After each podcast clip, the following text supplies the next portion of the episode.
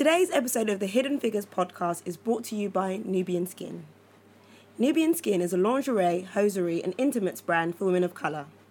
Frustrated by the lack of suitable nude lingerie and hosiery to match her skin tone, Ade Hassan decided it was time for a different kind of nude. So, for all you beautiful women, next time you need something in your nude, head to nubianskin.com and enter the code Hidden Figures in all caps for 10% off your purchase. This code is valid for all products and the offer ends at midnight on the 30th of June. So, hello everybody, welcome back to I think the fourth or the fifth, I can't remember, episode of the Hidden Figures podcast. Um, I'm joined again by my last guest, Paul Anderson Walsh. Um, for those of you who listened to that um, to that uh, session, whatever it was called, um, we certainly didn't get anywhere anywhere we wanted to in terms of finishing the interview. So um, we gladly invited him back for um, a round two, um, where we could kind of finish off. Um, yeah, where, where, where, where we, or pick up where we ended up from last time and, and finish it off. Um, so a lot of what we spoke about in the last session was very much about your background, your past, um, where you've come from and sort of how you've got to today. Um, but there were quite a few things that we didn't manage to touch on um, that I would like to ask you about. Um, so I thought it would be nice if we kind of started off with questions around identity. Sure, Um, sure. we spoke quite extensively about growing up in the orphanage and what that was like, um, as well as finding out you were mixed race and all, all these different stories.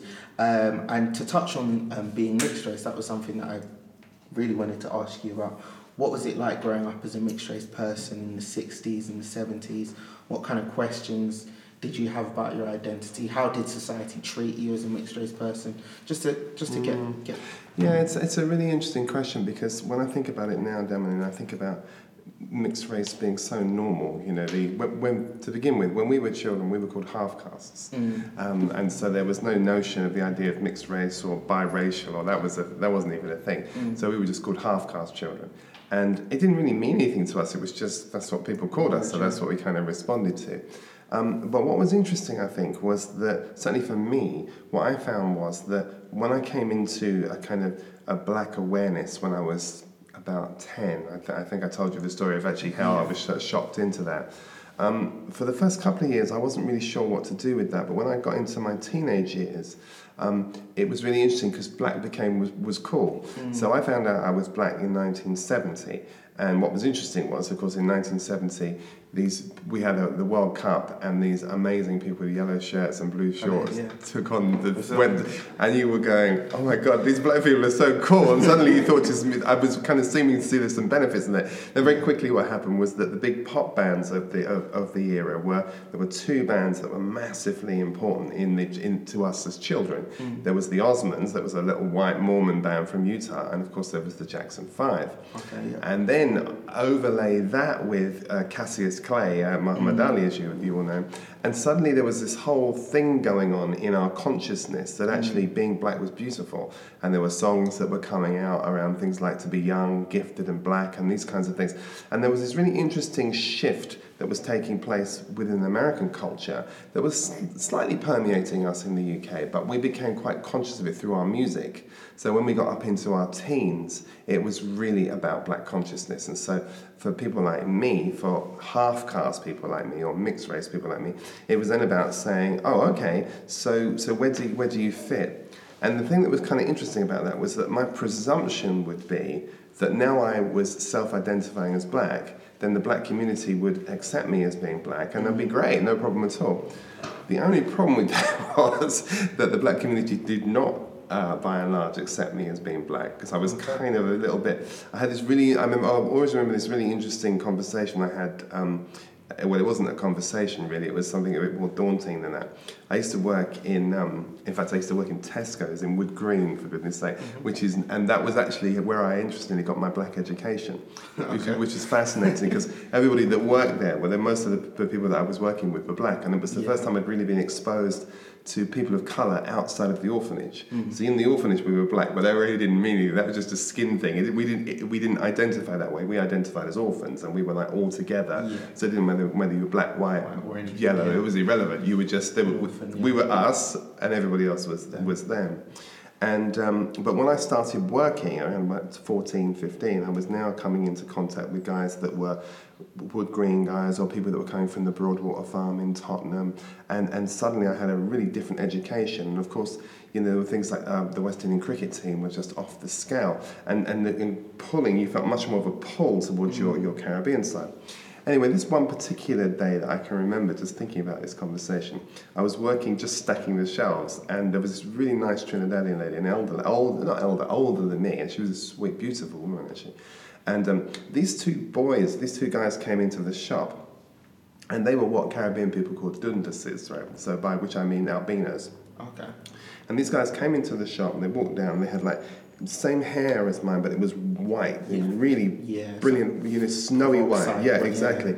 No pigmentation in the eyes and all the rest of it. And as I was stacking the shelves, this lady, whose name I can't remember now, she nudged me like this and she said, Hmm, that could have been you, boy.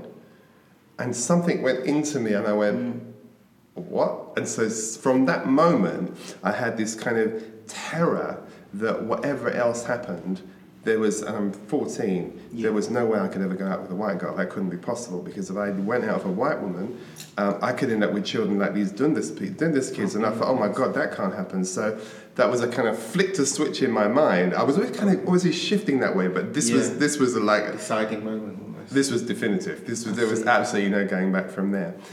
But that was kind of one part of the story. But then what I found out was that actually I was finding myself getting a lot more um, aggression from black men, particularly. I was getting Okay. I was getting great purchase with black girls and great purchase mm. with black girls' mums, but I was having a serious problem with black men. Men, yeah. And that was kind of a bit of a difficulty for me because I didn't quite know what to do because I thought, well, we're guys now, you know, I'm, I'm a black guy, you're a black guy, and they're looking like, You're you ain't no Yeah. black. it was so it's really strange. So I think that there was. It took me a while to kind of settle that down in my mind, and I ended up thinking to myself, I guess by the time I was about 18, 19 maybe, um, where I'd been really, really.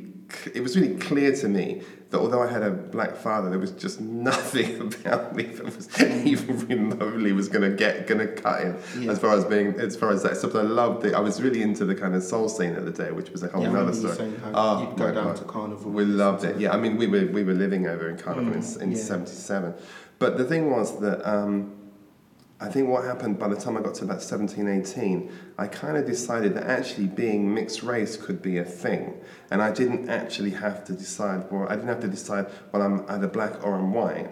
I actually could be. I could be both. Yeah. Um, and that was kind of quite helpful. But then the, the, the, the, this definitive thing for me is if you said to me now, are you black or white? I would tell you that I'm black. Um, and because I think that's the.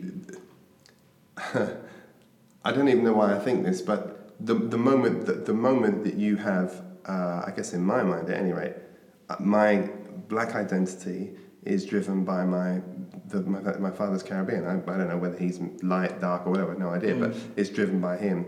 So I think that I kind of had to find out.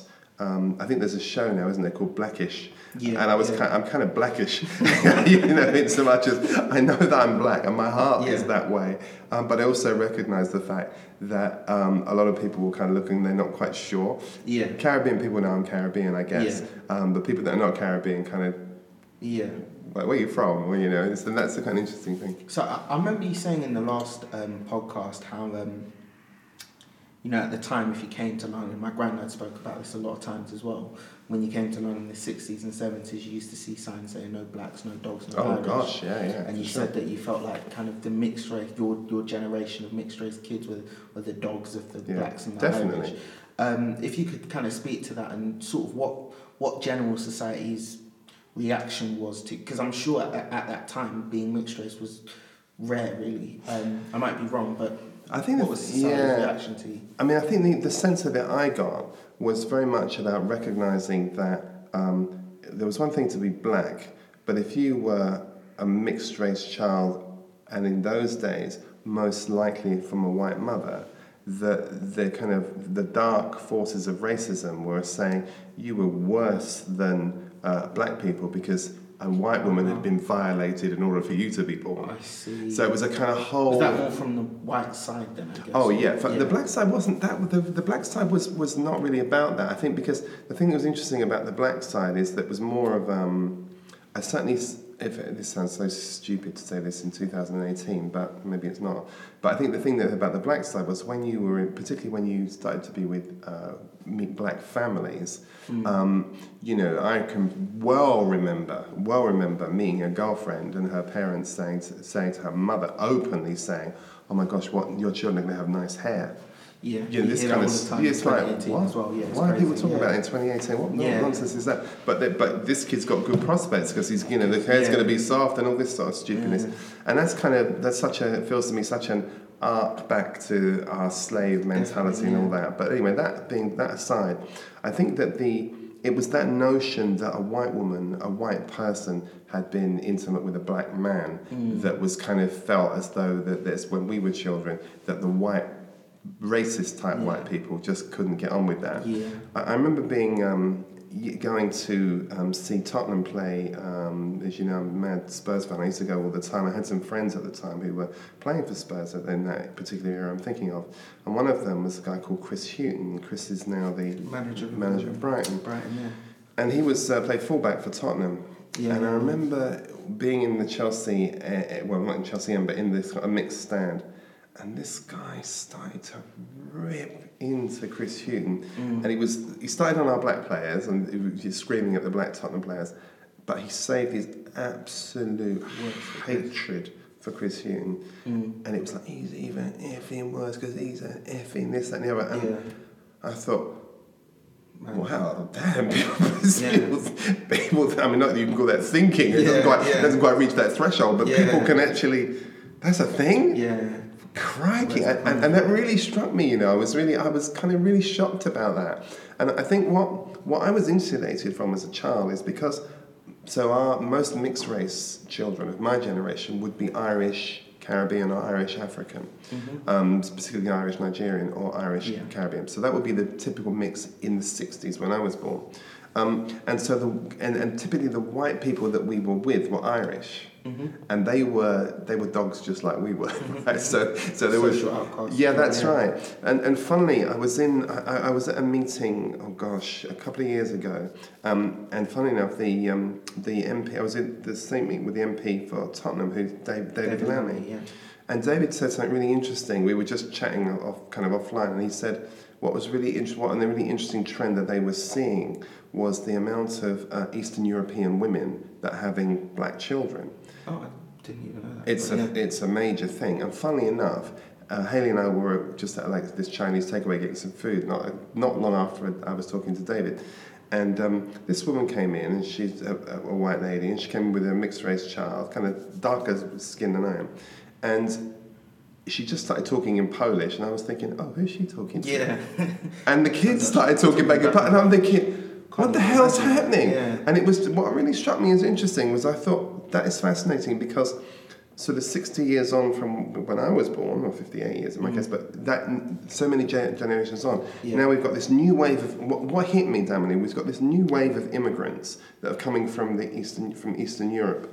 And the people they feel confederate with, the people they feel connected to, Yeah. are still the Caribbean and the African, Yeah. or particularly the Caribbean.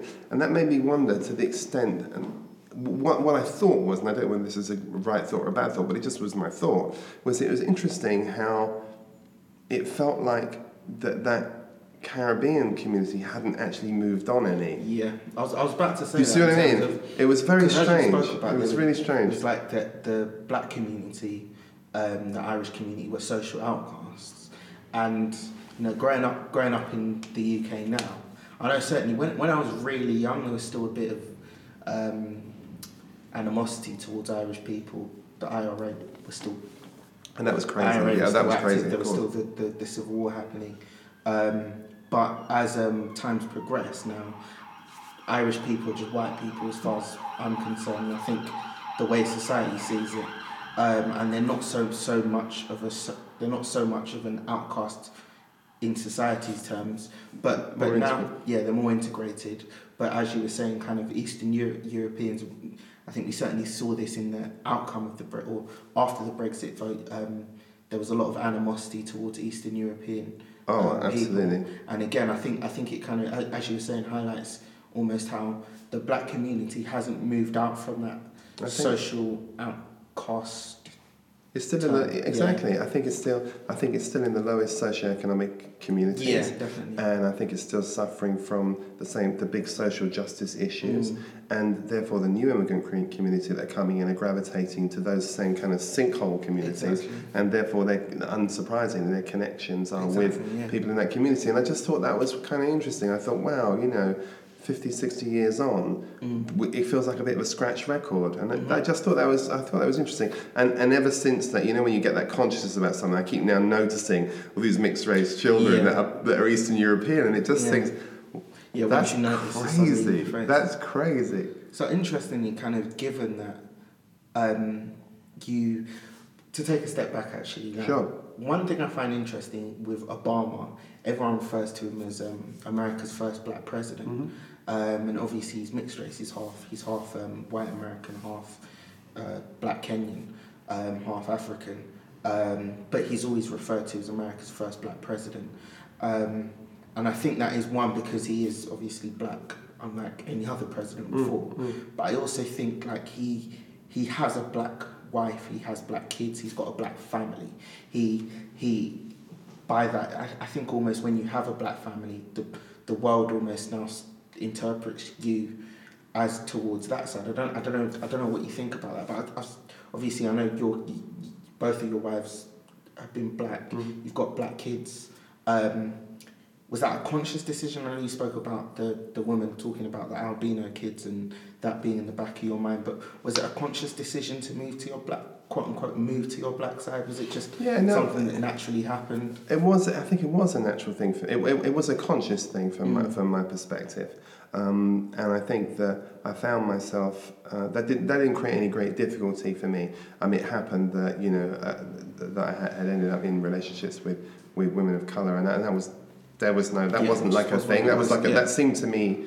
Um, that seemed to me like a fit. It didn't seem to. It seemed to me like a really um, um, I don't even want to say culturally because I don't think it was really so much of a cultural fit because um, the, the reality is I wouldn't necessarily.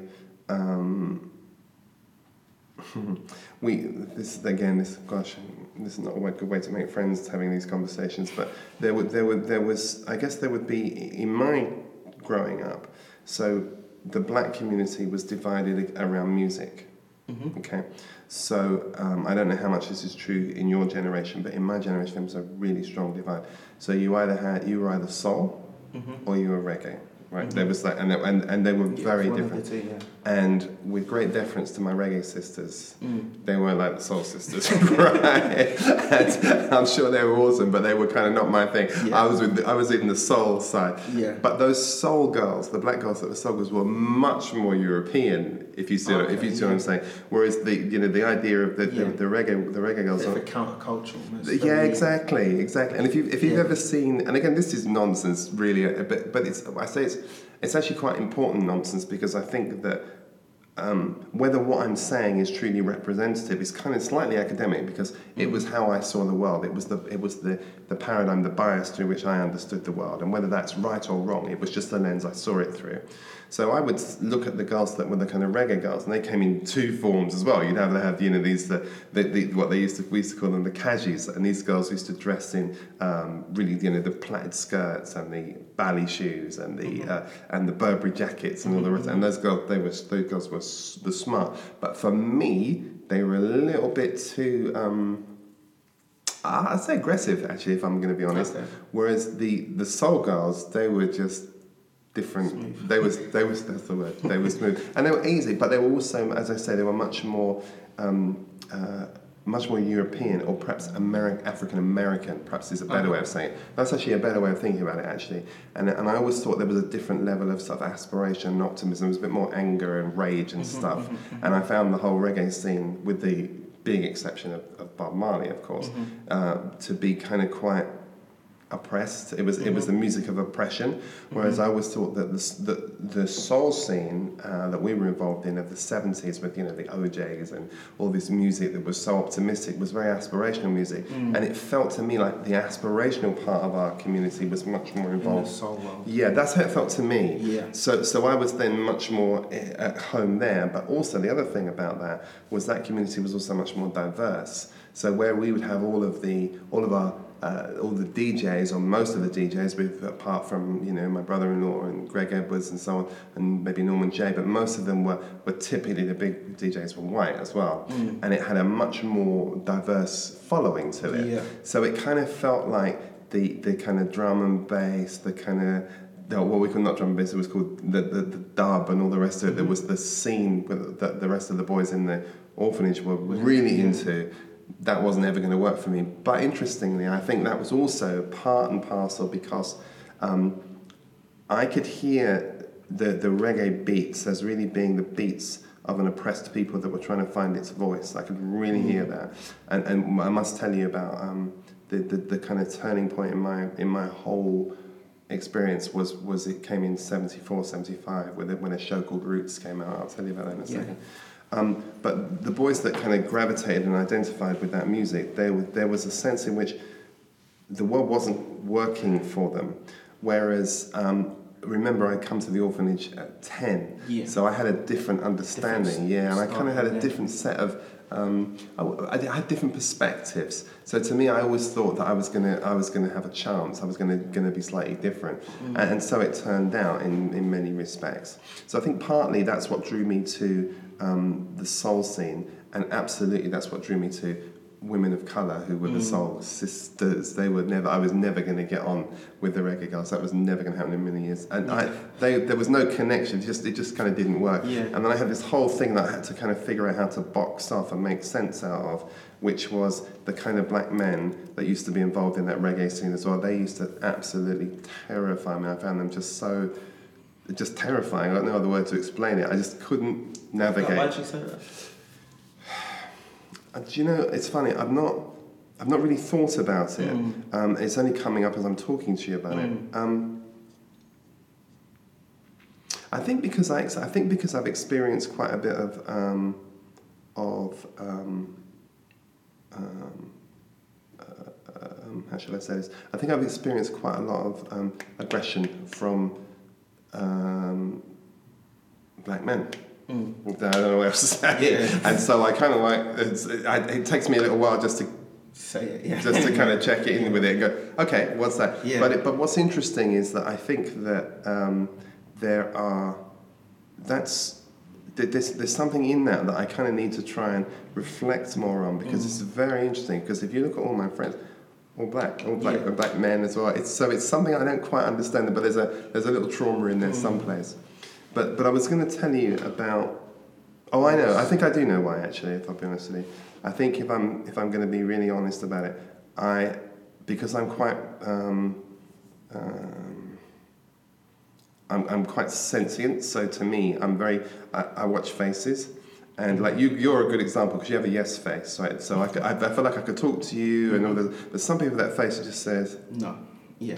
and some people, there's an adverb in front of that. No. Yeah. do, you, do you know what I'm saying? And you go, no. Yeah, yeah, it's like, it's just too much. And that's a very interesting characteristic. And I see it with, I see it with certain people, regardless of their colour. Uh, there is a certain type of white person that I see that with, but there's also a certain type of black person that I see that with. And I was kind of seeing a lot, I was meeting a lot of black people like that. In the reggae scene, yeah, it makes sense. Do, do you know what I'm saying? No, no, I know exactly It's kind of weird, yeah, I know odd. I hadn't thought about that before. Um, do you, shall I tell you about this Roots story? Yeah, yeah, Because that yeah. was interesting. So, um, Roots made me hate white people for a good two and me too. Yeah, no, I went I, nuts. I had to recover. Roots I went- and Hotel Hotel Rwanda. Hotel was really bad for me. And then Roots, and then anytime I watch those type of movies, I I, kind of need to. I need a detox. It's- then, seriously. Yeah. But anyway, sorry. well, no, no, you're exactly it's exactly the same experience. So, what had happened? It was very interesting the way it worked because Roots came on. I, I, I think it was '74. It might have been '75, but it Mm. was anyway. It was in that period, and um, we were just in our black consciousness phase. Mm. So, and it was all about you know Ali versus Foreman and the mm-hmm. thriller in the mirror and the rumble in the jungle and Ali and Frazier and all this kind of stuff. Mm. And all these amazing black athletes were coming to the fore. So it was a real black power thing. Yeah. And we all had our black power t-shirts on, our black, and it was kind of slightly ridiculous, but I was really into it. I was the Yeah. because I went from being the whitest black person that ever lived Yeah. to being the blackest White person. yeah, exactly. yeah, exactly. I literally went Yeah. completely to the other end of the extreme, and I went the whole Marcus Garvey thing, and I was all into Oh, yeah. it. uh, But even though that was a And disaster, you're in North London as well. I was in Enfield. That's like a that's a hub, right? yeah, except where I was in Enfield, so it's a bit of a joke because where we were, there was no black people Okay, anyway. So we had to go. We had to take the bus to Edmonton to meet black people. But um, but I kind of decided I was going to get really into it, and then I said the reggae thing didn't quite work. But anyway, so one night this show comes on TV, it was serialized called Roots, and I remember, and we also just had a, a black woman called Beverly come to be a new staff member, and she had started to do things that we'd not had done for us before. So she was came rolling our hair, and she was getting us, you know, a coconut butter for our skin, Okay. and she was she was She in was tailoring towards she was on it, and she was in my she was in my house. So the Okay. chi- we were the children were dispersed amongst these ten houses, and Beverly was looked after my house. So Mm-hmm. suddenly my house became the kind of go-to place for all the black kids because. Beverly would sit and do our hair, and as I say, and do our skin, and all the rest of it. And she would tell us about our blackness, and she would tell us about our history. And she was amazing. This woman, she and she began to fill our minds with this sense of what it meant to be black. Pride, yeah. Right, and then this show came on, and she said, "Okay, you have to watch this show because it's going to be very important for your education." So I remember us all sitting down. and Some of the other boys came in and watched it with me. Oh my gosh, I wanted to kill it. I was, I, I was going nuts. Right? yeah. I was so angry when I saw this show. I'd never because it was the first real encounter I'd had with what the what the, uh, the, the the slavery narrative was about, and that was really interesting because it was it was funny because I didn't realize how. Well, I just didn't. It, I just like, what the hell's going on here? And that just sent me into a spin. And I remember we actually went out to go and find some white kids to fight with. Just Seriously. yeah, we went out and we went to, we had an estate that was on the other side of us called the Padstow Estate. And we used to have like gang fights with them and we just all gathered out and went out and we, I remember doing it, I can still remember this day. We got, we used to have these big um, trolleys and we got all the milk crates because there was hundreds of them, all those in the home, there was loads of because there were so many of us. And we filled all the milk crates up with all the empty milk bottles and we took all the kids and we tr- took them down our trolleys and we just went into the estate and we just started a near, yeah. Crazy. We were crazy, but it was Yeah. like, what the hell's all this about? And it was, I didn't know what else to do. I kind of felt like I needed to do something. rage. Yeah, it was really. I, want didn't- to- I, yeah. I'm like, what? So that was really interesting. But that I think that turned something because Mm. that then made me realize that actually this whole notion of I was beginning to understand then what was going on in America with things like Superfly and Mm. you know the Isaac Hayes movement and all that sort of stuff. And I was, and Angela um, my girl's name's gone out of my mind. Yeah not Angela Bassett Angela um, gosh I can't remember the name. That's, that's terrible dreadful that's almost embarrassing. And Maya Angelou and all these black Mm. activists that were talking really interesting stuff. And then I kind of started getting into the whole Martin Luther narrative. And then I had this really interesting choice which was oh okay which of these characters do you think is the more interesting character for you, Martin Luther King or Malcolm X? Because Yeah. then there were these two different narratives. Yeah, yeah. So I was One but- apiece. Yeah, but um, and actually, what I ended up doing is I ended up thinking one was a reggae guy and the other one was a soul boy. Interesting. You know, so so I was with yeah, so I was with Malcolm Malcolm. yeah. Uh, no, I was with uh, Martin Luther King. Martin yeah, Luther King, because I thought person, yeah. much who was to me the soul Yeah. person type type guy.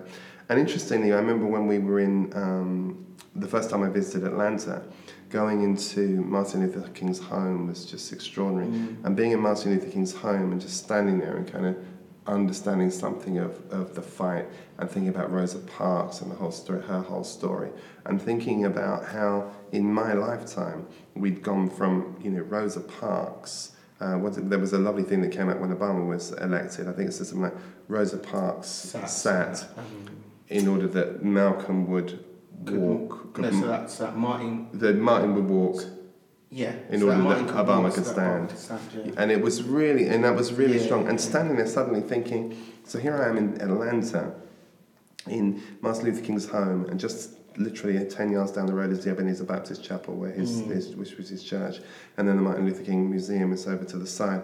And you just think to yourself, in my lifetime, are you telling me that has happened?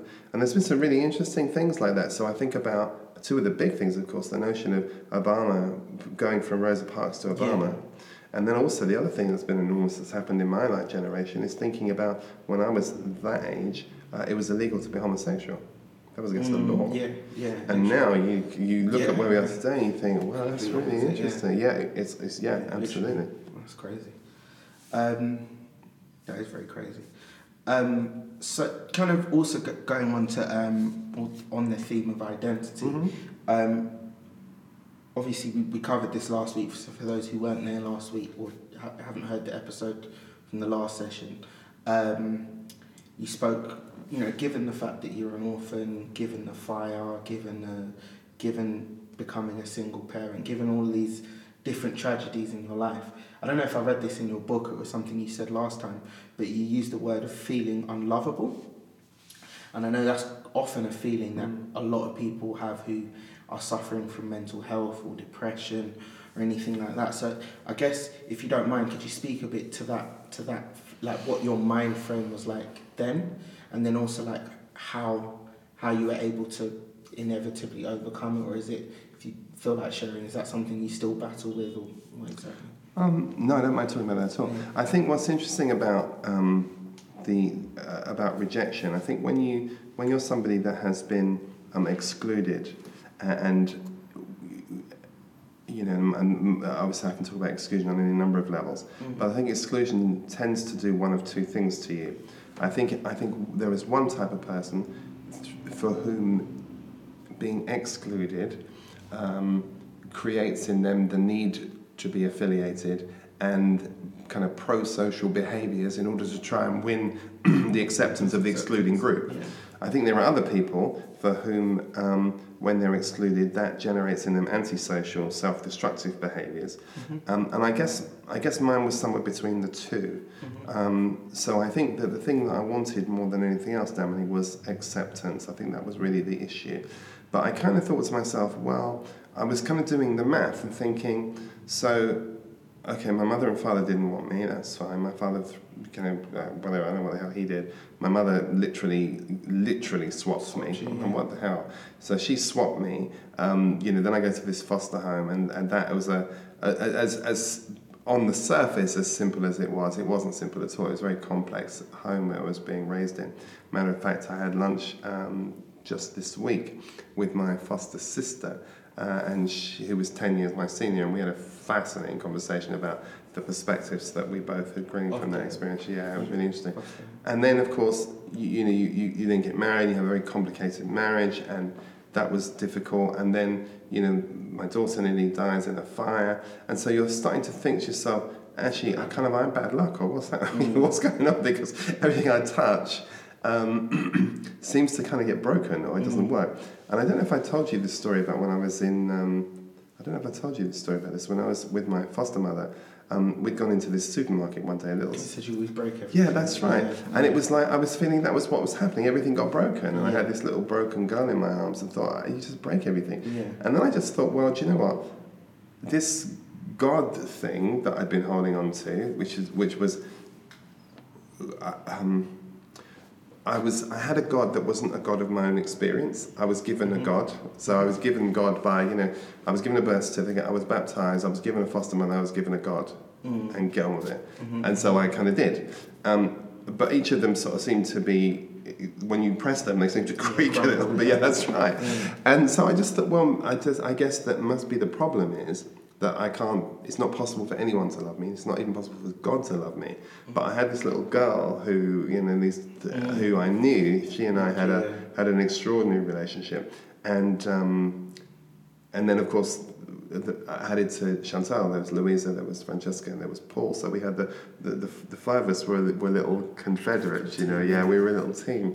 And then thankfully Haley came and rescued us and got sorted them out and combed their hair and helped them to grow up and all the rest of it. Yeah. But the, the really interesting thing was I think that um, yeah, I just think you, I think I had I tried so hard in every environment that you put me into to make sure that I could figure out how do I get accepted. So, so, so I was always happy to set my identity and my sense of, of being to the side. Um, as long as as long as you wouldn't reject me, as long as you would let me stay, then that would be okay.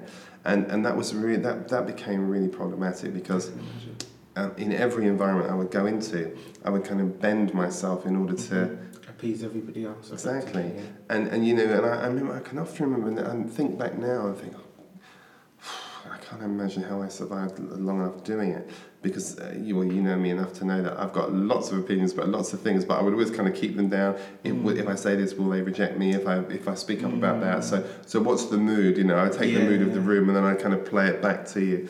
Um, very difficult, actually, very Mm. difficult. But I think that the I think in the end, I, I don't. It's, it's interesting to understand how did how did I come through to, to my own identity? I don't even know. I know the answer to that. I think that the um, I think there was a quite a big turning point when um, actually it happened in a church meeting. Funny enough, where, where uh, I talk and I do talk about this. No, maybe I don't talk about it, but but in but I heard in a church meeting one day somebody said somebody was teaching, you know, and they, the, the guy had said um, he quoted a verse that says, um, "You are accepted in the beloved." No, sorry, you are adopted in the beloved. And I remember thinking to myself, hang on a minute. It was like one of those moments I knew it just passed everybody by, but it didn't pass me by. It hit me Mm. right in the face, and I went, "Oh." So I remember that Desi was adopted, mm. and he had rights that I didn't have. He mm-hmm, had mm-hmm. family rights. He had more Yeah, rights. I remember I told you about? Yeah, you remember? That's She right. she- She'd have to give you back, but she couldn't. But she, she couldn't do Desmond. Yeah.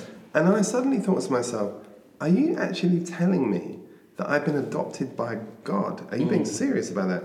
And, s- and somehow something kind That's a of. whole different meaning. Yeah, it just switched in my mind. I Yeah. thought, that's extraordinary. And once I kind of thought that I was adopted in, in God, and I thought to myself, actually, for the first time in my whole life, I have a legitimacy that I've never had before. So, uh, and that kind of began to make me think about things in a very different way. And so I, th- and so that was, I think, the beginning of a.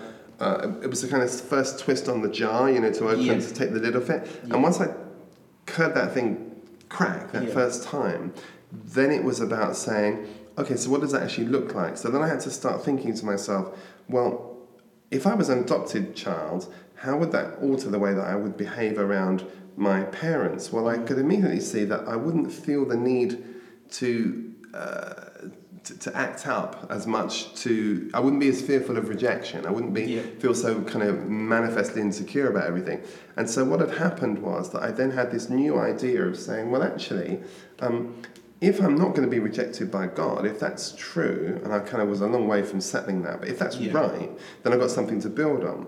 And then I was started to get really interested in, in, in the scripture and really interested in the things of faith. And that whole, I went through a whole crisis over that as well, but that's another, another conversation.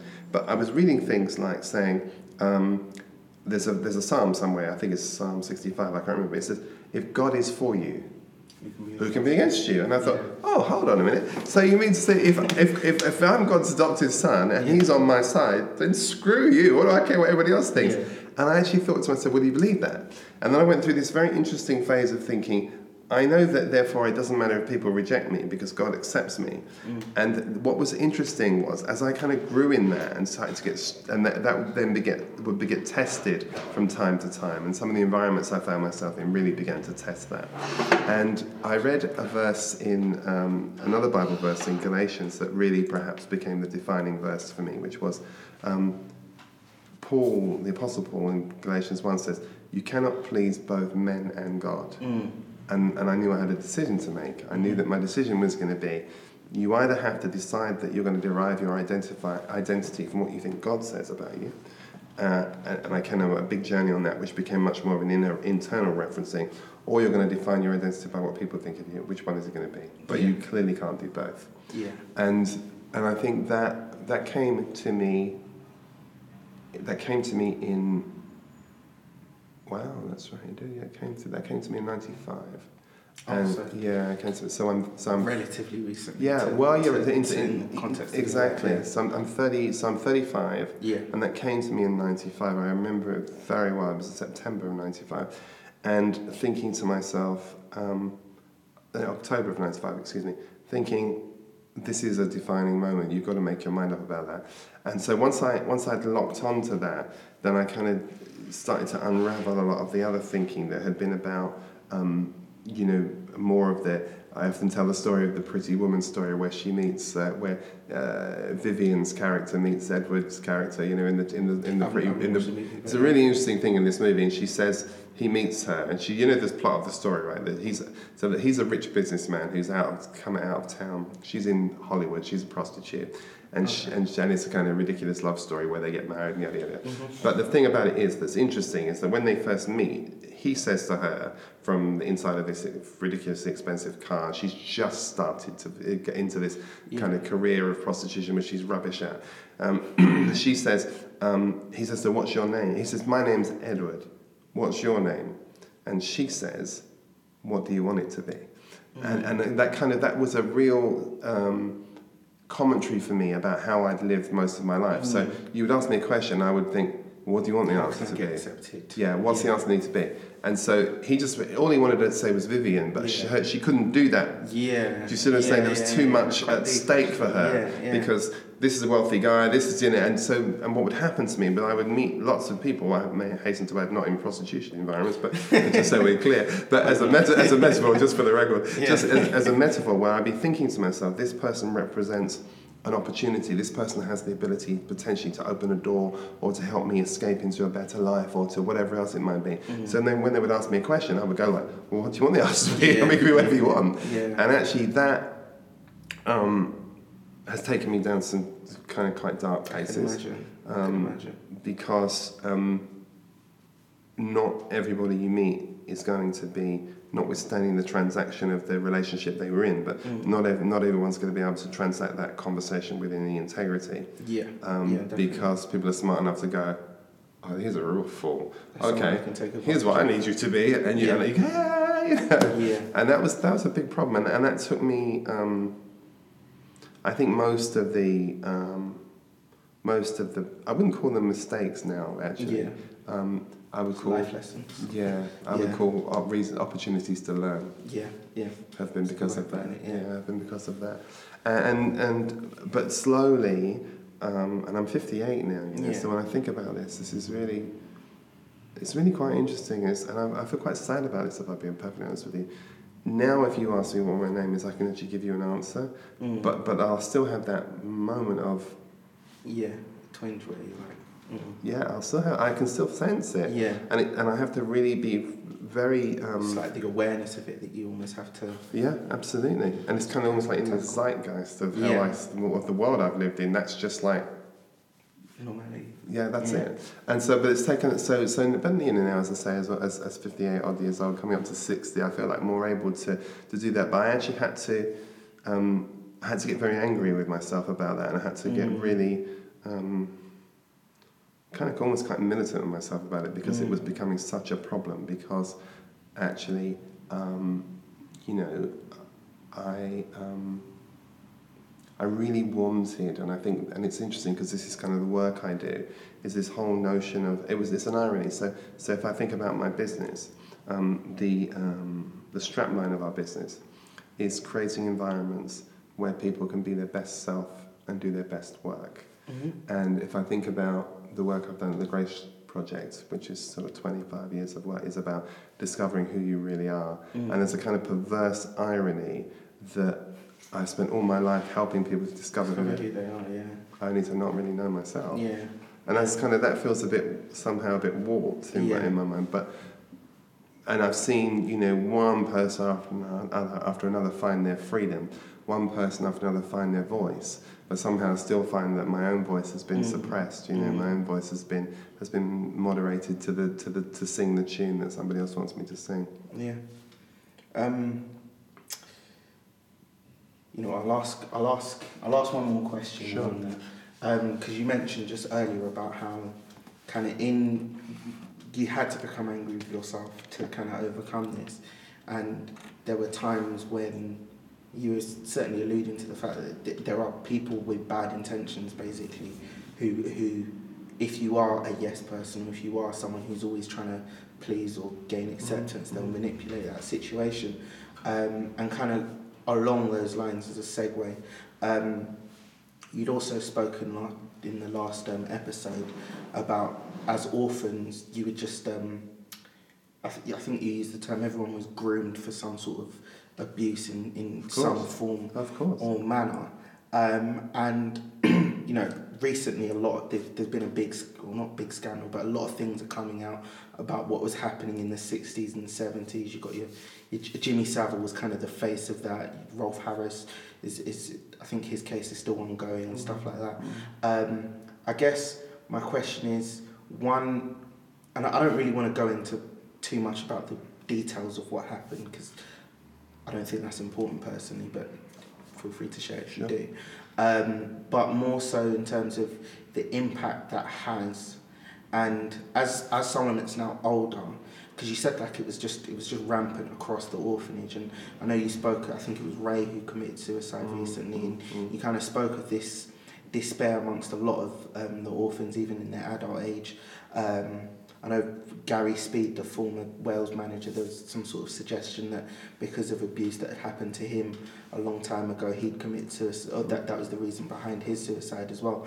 I guess I, I kind of just want to know two things. One, for, for those listening who, who might have been abused in, in, in, in, in their life, um, kind of maybe tools to, to, to, to overcome overcome the scars that, that, that it leaves and I guess also just to hear and understand about what what that means to somebody. I, I, don't- I don't know if that makes Yeah, sense. no, it's a, it's a, it's a, really, it's a good it's a good question, and, I- and I can't in, I can't fully answer it because um, I was very fortunate to be um, protected against actually being sexually abused. Mm. Um, having said that, I can tell you about the process of being groomed for that. I know Mm. because I was certainly groomed for it, and I can tell you about that, and that was actually quite interesting, um, particularly because the social worker that saved me from that, I met with her in Dublin a couple of years ago, and we sat talking about it, and I, Wow. I didn't even know, which was what was interesting Yeah. about it. I didn't even realise what was happening, but she, and I can tell you what she said.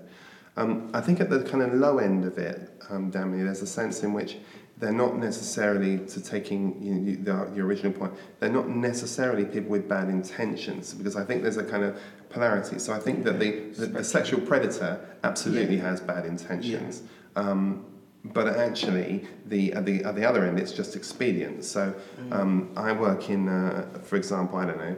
Um, I was originally in the sales environment, so that Mhm. was I, I, when I got into work. I was in selling, and I'm the worst kind of person in the world to put into a sales environment because it's an acceptance-based environment, right?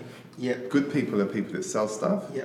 regardless of who they sell it to. Bad people Yeah. don't sell stuff, and they glorify you. They send you on competitions. They send you around the world on mm. airplanes, having going to fancy things, and give you cups and trophies, and you get a chance to be someone. So. This is a nightmare. The only Yeah. thing that was ever worse than that for me was a charismatic church, because that was that was the same kind of Yeah, environment where you, this is just a yeah, yeah. disaster for someone like me. But the people that run those organisations, and I, I, I, let me stay with the sales environment because that was altogether the point, is that if I'm managing people, right, and I've got two people that I'm working with, and one person's just desperate for me to accept them, Mm. then I can kind of put pressure on that person to work and stay late and do Yeah. stuff, and they'll just keep taking it and taking Yeah. it and taking it. Whereas somebody who's secure and knows who they are might push back. Well, I haven't got time for your pushback. I just need to get it done, Yeah. right? So, like, so, so, so fill the place up with orphans because that'll just work, that'll just work Yeah. forever. And all I've got to do every now and again is go back and go, great. Yeah. Yeah. yeah. you know, Yeah. come over to dinner tonight. And I, Yeah. so Oh my God, oh my God, exactly. And I can remember that. I can remember that to this day. When one day my boss in the insurance company came to me and said, "You've got to have you and your wife over for, for dinner." I was like. This is so Yeah. cool. We've, we've, because we were made it, we were going to Cobham for dinner, you know, do you have any idea what that means? Um, and it's so funny because, you know, I've taught at Cambridge and all, all over the place and travelled and taught all over the world now. And it's so funny to me when I think about how these systems are, are designed for, to, to kind of um, leverage that kind of insecurity. And it might, interestingly, um, see, we, a pressure that I didn't have that people like you have who come from good homes is I didn't have the, the, the leverage of, of my parents needing me to be successful because there's a whole nother lever Yeah, that's pulled, yeah. you know, then that wasn't the pressure that I had. But back to your, your, your bad intention point. Um, so there was a guy that used that came to the orphanage that, that kind of latched onto me. And he, it was really interesting the way he did it because um, I was really good at football. And um, when I was, so I was in, we were in mainstream schools, obviously. But You went to B- Bishop Stopford, was it? no, I went to St. Ignatius. St. Ignatius, Yeah, the? Je- Jesuit college. Yeah.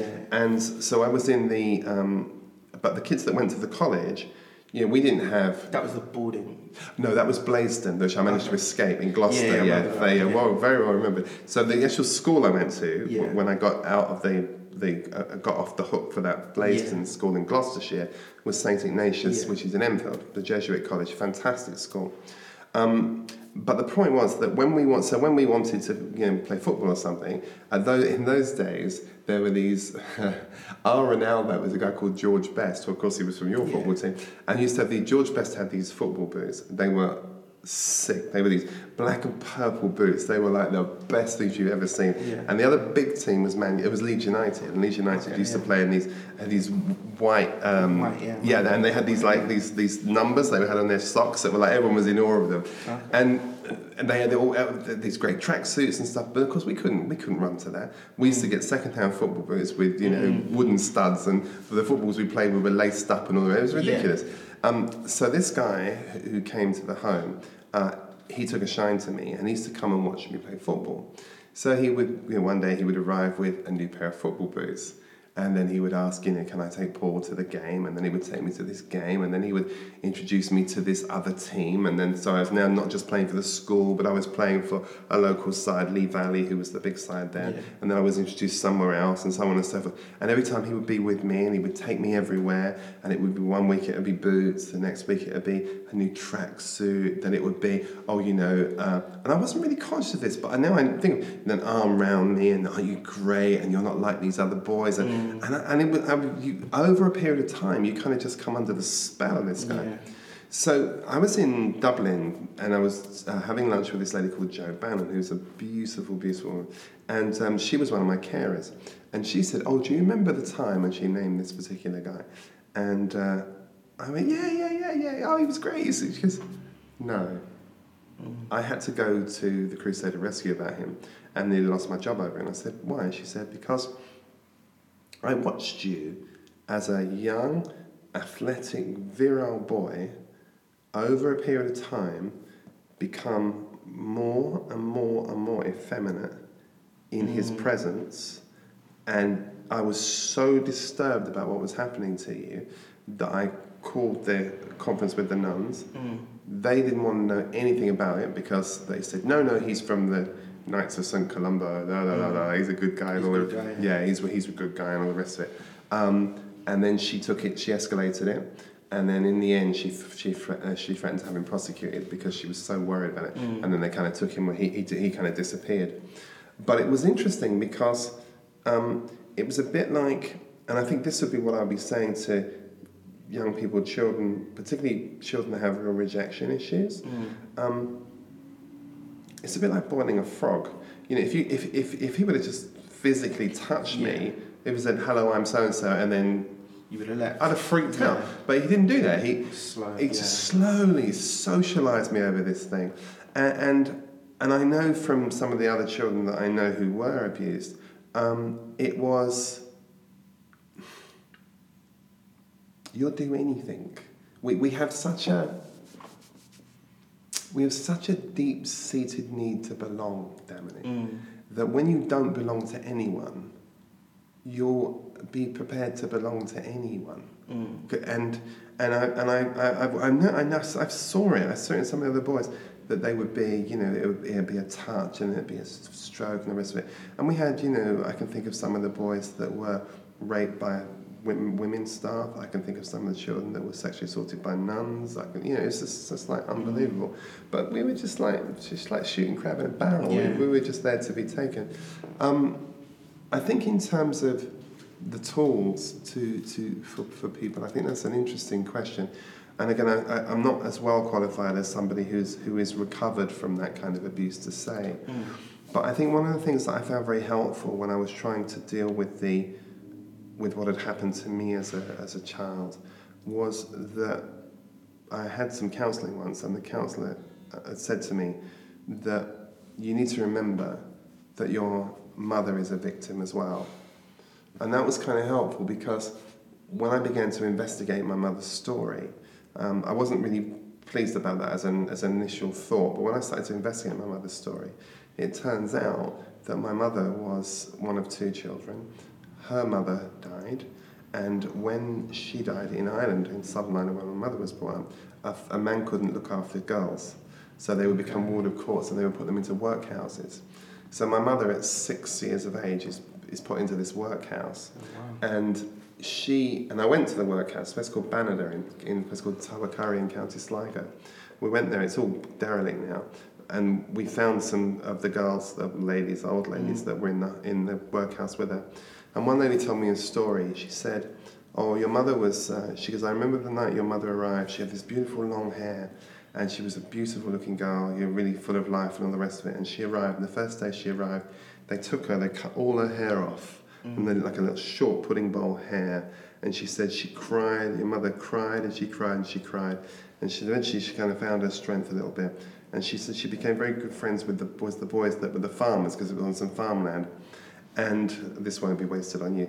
She would c- climb out of her room at night, come down the drain pipe, and she would go over, and the boys would save her some of the potatoes they were going to feed to the pigs. Oh, And they would roast the potatoes for her, and she would sit and eat potatoes that were mm. going to go to the pigs. So, somebody who grows up in that kind of a world, Yeah. How, how, how, Yeah. what, what, what, what would she have to pass on to me? Yeah. What, what, she's not equipped She's got, she's got nothing to pass on to me. So, so there's some sense in which I guess I realised that the need, I, I realised that um, damage people damage people. I realised Mm. that hurt people hurt people. And I think that it kind of takes me a bit of a, a step back because I think abuse, sexual abuse particularly, is so devastatingly bad Mm. um, that there's something that needs to be said that is that actually the need of the abuser may actually be even greater than the need of the Of abused. Yeah. And I don't know whether we quite know what to do about yeah. that. Yeah, definitely hear that. You know, so, so someone like Jimmy Savile, for example, because Jimmy Savile had celebrity, Mm. Jimmy Savile was allowed to walk in and out Stoke Mandeville, Yeah. did, had keys to the Yeah. place. I mean, it's just, and, and it says something about us as a, as a society, um, and whether it's whether it's um, Jimmy Savile or whether it's um, Harvey Gold, Weinstein or Yeah. whether it's you know Kevin Spacey or whatever. There's something about us, Damien, that is so blind to celebrity Mm. that Mm. A, we'll let celebrities do anything they want to Yeah. us, and B, we'll let celebrities do anything they want to other people. And it's like, Yeah. Yeah, just turn a blind eye. what the it, yeah. hell's that about? Until someone cracks the lid, it's almost Yeah, like it just. Exactly, Yeah. exactly. But I see that whole, I've seen that, um, that phenomena at work in places that I don't expect to see it at work. yeah. Um, I've seen it at work in, in football, of course. I've seen, Mm. I understand that. Um, I've seen it. I've seen it work in the church. Mm. I can imagine, yeah. And you just go, how is that even possible? Mm. Um, of course, I've seen it at work in the orphanage. I've seen it, so, Mm. and it just, it's, it's, it's distressing to me. So I think that um, I think the, the, the one thing I would want to say to anybody who might be listening that's been a victim of this is that um, it wasn't your fault, Mm. um, and you are absolutely the victim, and you're not the one that's to blame. Mm. Um, and somehow, what we have to do um, is we have to kind of allow healing to come. But healing, the one thing I know about healing is that the one thing that blocks emotional healing is unforgiveness. Mm. And I know that as long as I hold unforgiveness and bitterness and anger Oh. towards people that hurt me, I can't get free myself. Yeah. In prisons, yeah. Absolutely, and it's really, and I think that it, I, I think that the most self-defeating thing I've ever done in my life is been angry with people, Mm. because uh, it's it's like you something, tighten, yeah. yeah. you tighten the noose around your own neck, and Most they, of the time, yeah, they're not Exactly even right. aware that they're don't just even living their life. No, I hear that fully. Um, so on a much lighter note then, Sure. um, guess 'cause the- as the topic of the, the, the podcast is, um, just wanted to ask you about your career. Um, so from what I gather, um, and you can kind of fill in the gaps, but you you left the orphanage, you moved to to um, what do you call it? You moved to Ladbroke Ladbroke Grove. Grove. Yeah, yeah. Um, and then I remember you saying that you just felt like you needed to move out of that environment Mm. because it was too negative, for one of a better Yeah, term. for sure. Um, how did you end up in the sales world? You also mentioned that you were like a football, you used to manage footballers. and Yeah, yeah, finances. yeah, yeah. Um, I guess which one came first? How did you get into? Well, no, I guess the sales came because I remember you saying you left managing footballers to go to the Bible school. So I'm assuming the sales came first. Yeah, yeah. Um, So, so in, yeah, term- in terms of in, so in terms Yeah. of chronology, when I was in Ladbroke Grove, that would have been 1977, and my first job in Ladbroke Grove was working for uh, the Inter, Intercontinental, Intercontinental Hotel Mhm. in Park Lane, and I was working. It was, Okay. it was ridiculous. I was working as an as an apprentice electrician. It was a joke. I, I couldn't even change a light bulb, and. Um, I had this really big standoff with this guy who was the manager about something that that you know I have I've always had issues with authority and stuff. And anyway, this uh, particular manager wanted me to do something, which I didn't think was fair. So I just said to him, I'm not doing that. So he said, Well, you either do it or you leave. And I said, Well, that's fine, I'll leave then. So we had this locker room where you used to get changed in that. And I remember talking to these Irish guys, and they said, uh, What are you doing? And I went, I'm not going to anybody talk to me like that. Oh, because I'd had, the, that's right, because I'd had a, I, I don't, that's right, I'd had some acid in my face, in my eye. It was not, not you know, massive problem, but I had to go to Moorfields, and I came back, and then the guy was Is wanting me this like a on the on on job accident. in, on the job accident, right? And there was no such thing as health and safety in those Yeah, days. It was yeah. like, it's go back to work. And I'm like, no, Yeah. it's dangerous. And that's because he wanted me to do something with the acid thing, and I was like, I'm not doing it. So he said, well, you have to get out. So the guy said, so this Irish guy said to me, um, he said, you need to do, you need to do what you're told because um, the fact of the matter is your pride will be a problem for you. And I said, well, I don't care. I'm not doing it. And I, and I realised at 17, um, I realised at 17 that I really probably wasn't going to be employable because I just, I really don't do well with people telling me what to What to do. do, yeah. I just don't do well with it. Yeah. So I actually left and, and went out of there. And then I was kind of wandering around thinking what I'm going to do, what I'm going to do. And then I found this, um, it was actually, um, I don't know if it's even still going, is Capital Radio still a thing? Yeah. Right, okay, so Capital Radio used to be at, um, at Euston, Warren Street. Yeah. And they used to have these job boards up. And I went into Radio and I saw this job board for this shop. And I thought, oh, okay. So I took it up, went off and said, anyway, I had the interview and I really got on well with them. And I got this job working in this, in this shop in Chelsea. I loved it. And I was there for, I don't know, I was, I was 17 and a half. And um, the, it was a jean shop. The owners, who were this South African couple, they decided to close the jean shop down and open this really nice, really smart Chelsea boutique. And it was on the Fulham Road. It was magnificent, and um, they let the other guys go. The wife came to own the, to run the shop. They were Mill Hill people actually, and uh, they came to take the shop over. And I was asked to stay on as the manager, which was like amazing. It was a big leap. And then I became the buyer and all the rest of it. And it was it just kind of I just I was just good at it. I just liked it. So then we, I got to about Chantal was born when I was 20. Um, by then I'd moved out of Grove, gone to Enfield, moved out of Enfield, gone to Tottenham, Tottenham to Hornsey, Hornsey to uh, East London. And then Chantal was born, and I was back in Ladbroke Grove again. And um, I decided to that I needed to make some money because obviously Chantal Yeah. you know, I've got a family. I've got a family. And she, I, I guess I must have been to at 22, 21, 22. So I went off and got a job at um, the employment agency, Brook Street Bureau. Ah, I was, it was, I was so bad at that. It was ridiculous. I was useless at it. I lasted about three months, and they just said to me, and they, they, this lady had a really try gentle conversation. with me. She said, "So how do you think things are going?" And I went, "Yeah, yeah, you know, great." And I was, then she went, No, it's not. no, right, you are so crap at this job. It's hard to explain how bad you are. But I'd met this guy who came in because he there was a lady that I used to work with in the Hounslow branch. Gosh, I wish you hadn't asked me this because my brain goes off sparking. on me. Yeah. And he had come in. He was he he had he and her were in a relationship, and he came to me one day and he said, "You shouldn't be doing this. You're better than this. You need to come and work for me." So I was about to get fired, and I thought, oh, I know, I'll call Roger. So I called him, and ended up, he it turns out he was in financial services. So I went and left the. I, le- I just managed to leave Brook Street before it left me. Went off to this financial services company, a small little brokerage. Year, this is years ago. This is, gosh, since a long, long while ago. Eighty three maybe, and um, started in this career of selling financial services. Well, it was fun, you know. It was all right, and we. St- I was. I was all right. I was quite good at it because, of course, it was like it was a. I was working for myself. for It was a. It was an. It was an acceptance junkies Dream, yeah. crack then. You know, it was like a nightmare place. You get you get medals and badges and Yeah, cups yeah. and applause. It was like great. So I would do. I was quite good at that. And then um, they then then we moved into.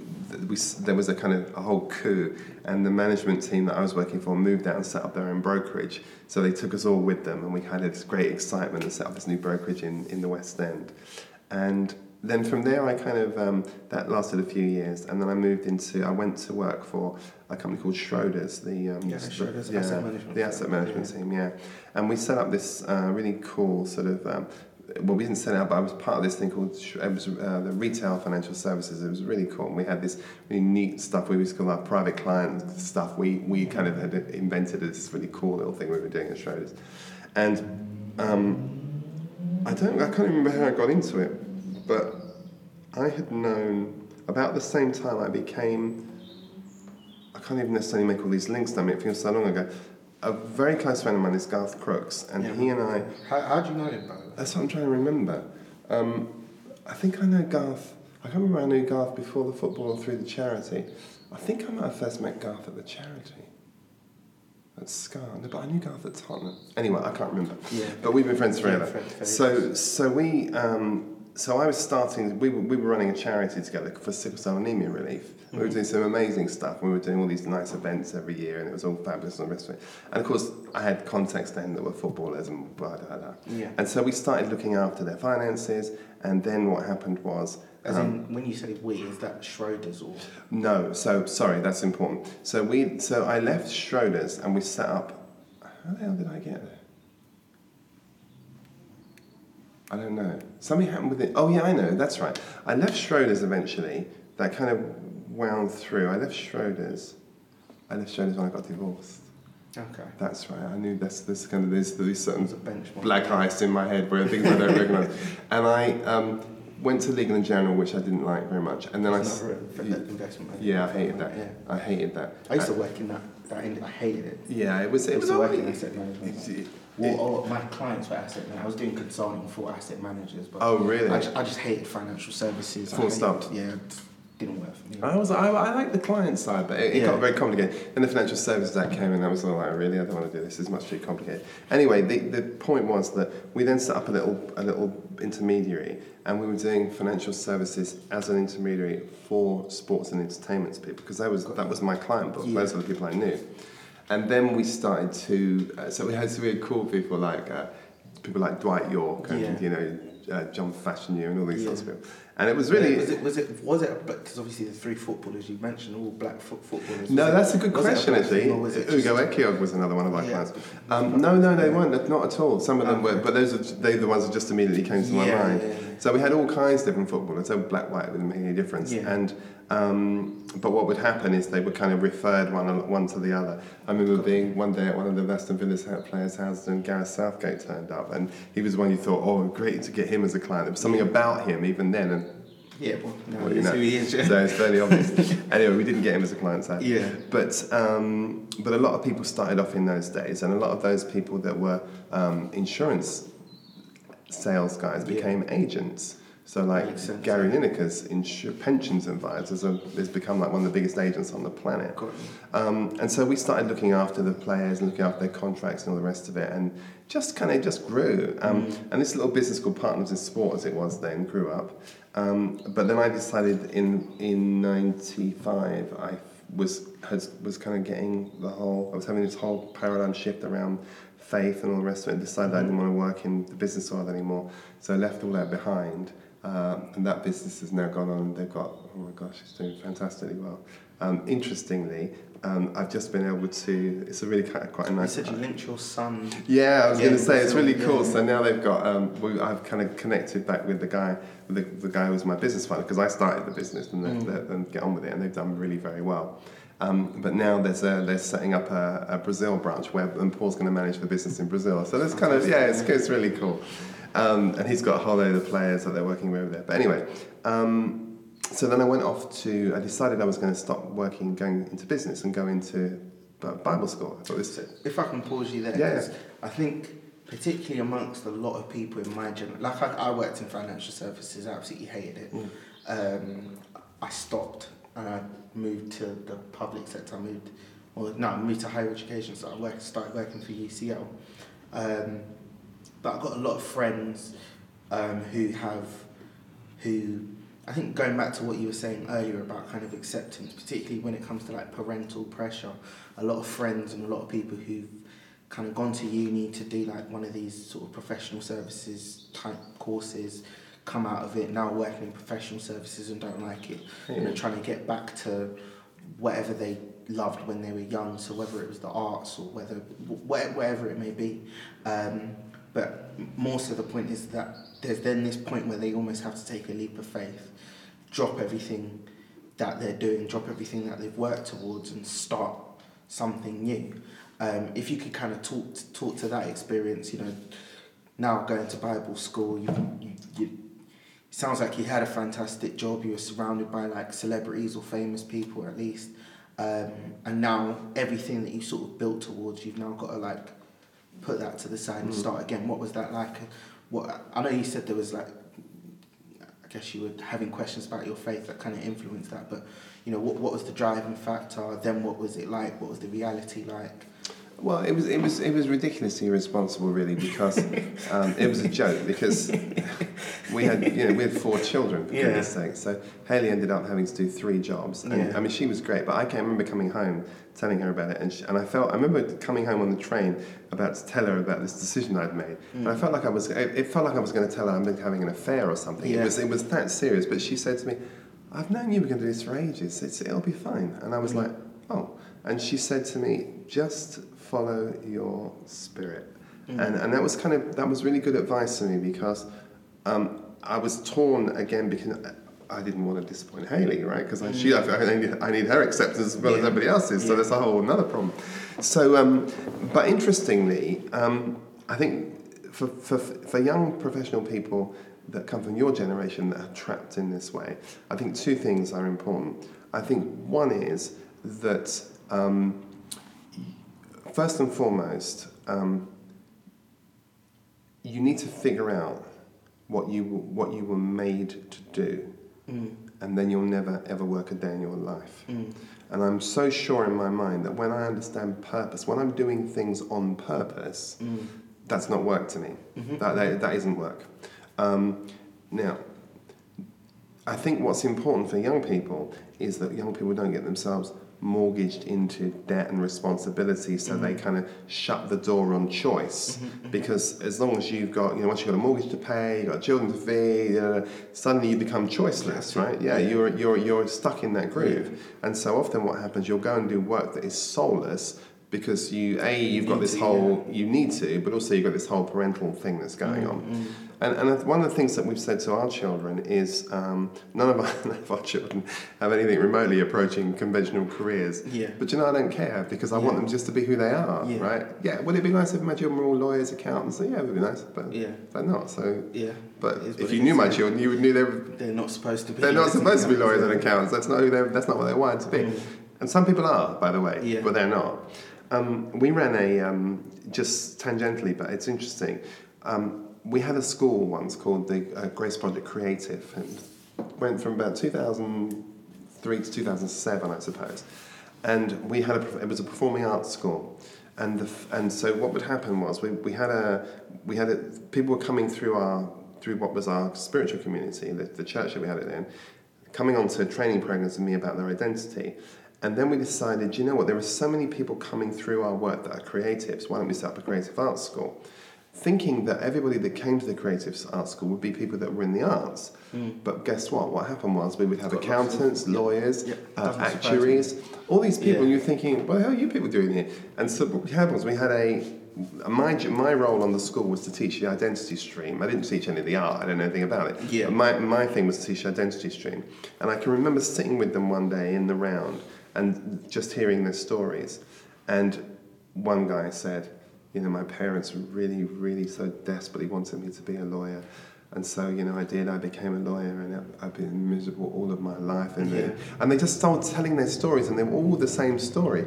And by the time they finished this program, and I can go and I could point you to, to them now. Yeah. One's a film producer in New Zealand. Another guy is an actor, just done a movie with Keanu Reeves. He was he oh, was wow. he was an actuary. Um, another another another girl went back to Sweden and she's a writer, and so on and so on and so forth. And they they we gave them permission to be themselves. Yeah.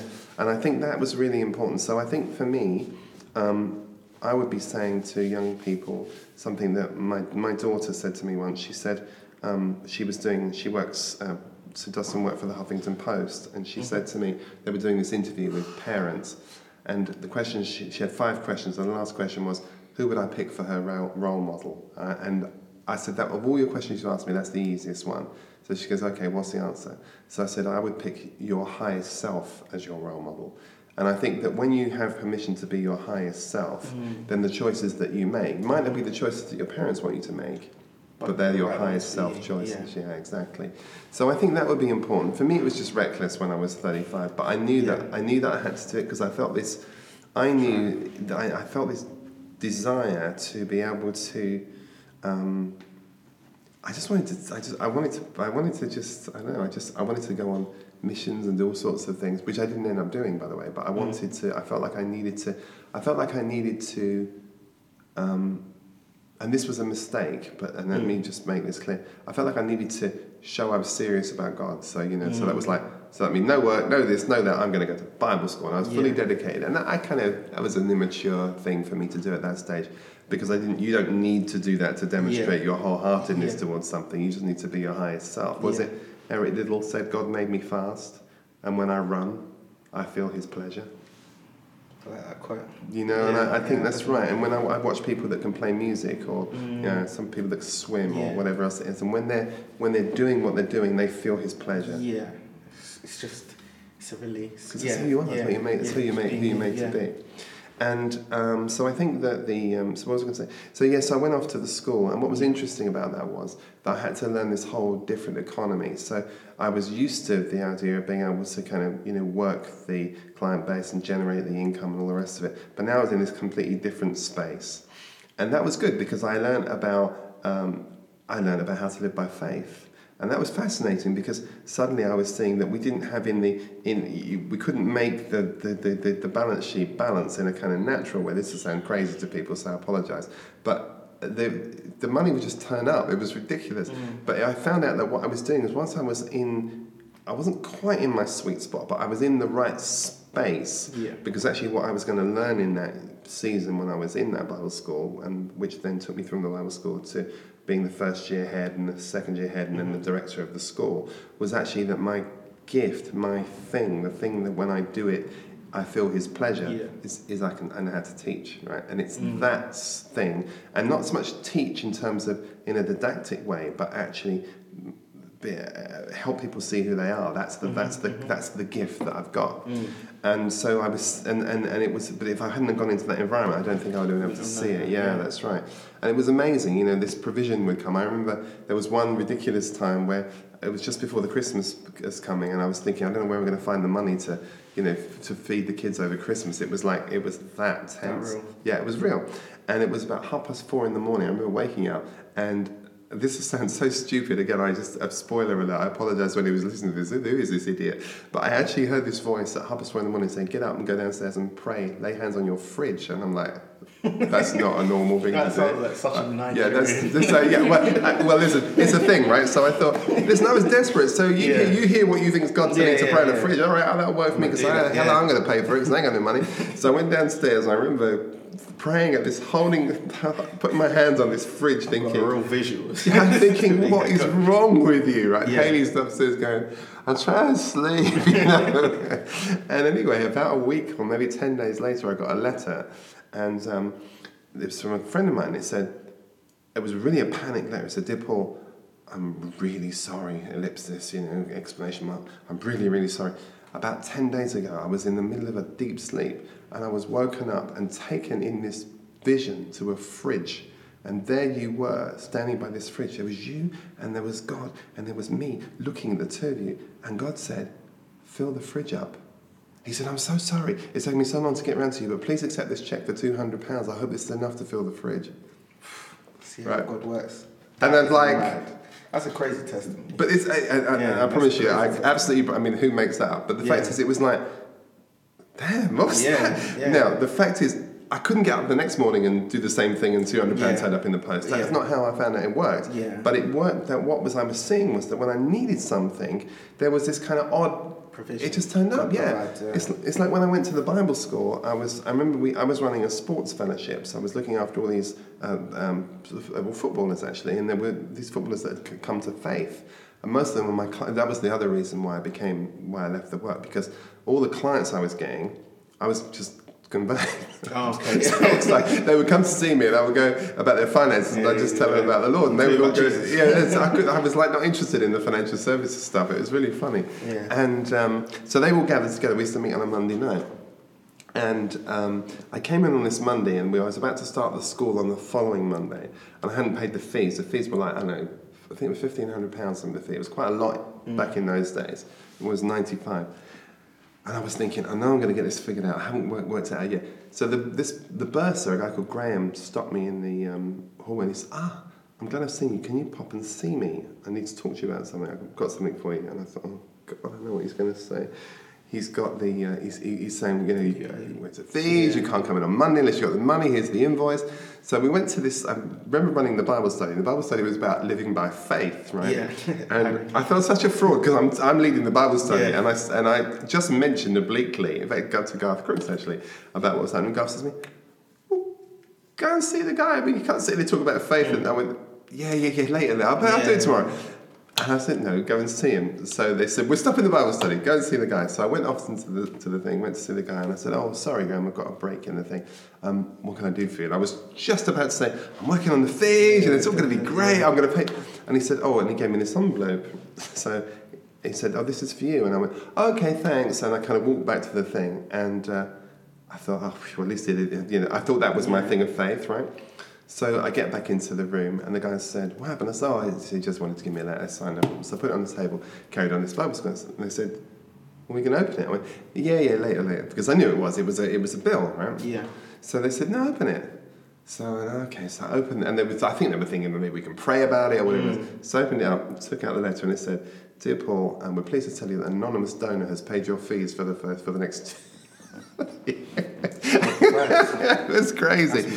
So it was, and those sorts of things Yeah, happened to me God all the yeah, providing, yeah. and they were happening all the time, and it was kind of really weird. So so I had to learn about that, and then of course, what happens after that that was frustrating for me was I then came out of the Bible school, I then came out of the church, which was all very disappointing, um, and I started this the work the Grace Project, and again we had nothing, and because we had nothing. We just had to. We just. We just. We just lived by. And we lived by Yeah, faith. yeah. A guy called Live me. by faith by force. Yeah, I, I, and, and that, the problem was, and this was the, I think the moral of the story for me, Damini, was that when I then was able to generate income again through consultancy, I stopped living by faith. Mm, I was living by my own, by your own strength, yeah. and that, that became a problem. And, and one of the things I think I'd love to be able to really understand would be how do you find that connection between using the gifts and the talent you have and, and, and simultaneously that being an expression of faith, not Yeah. works. Do you know what I mean? Yeah. And that's, that's, that's, that's, that's, that's, the, that's maybe the next chapter. Mm.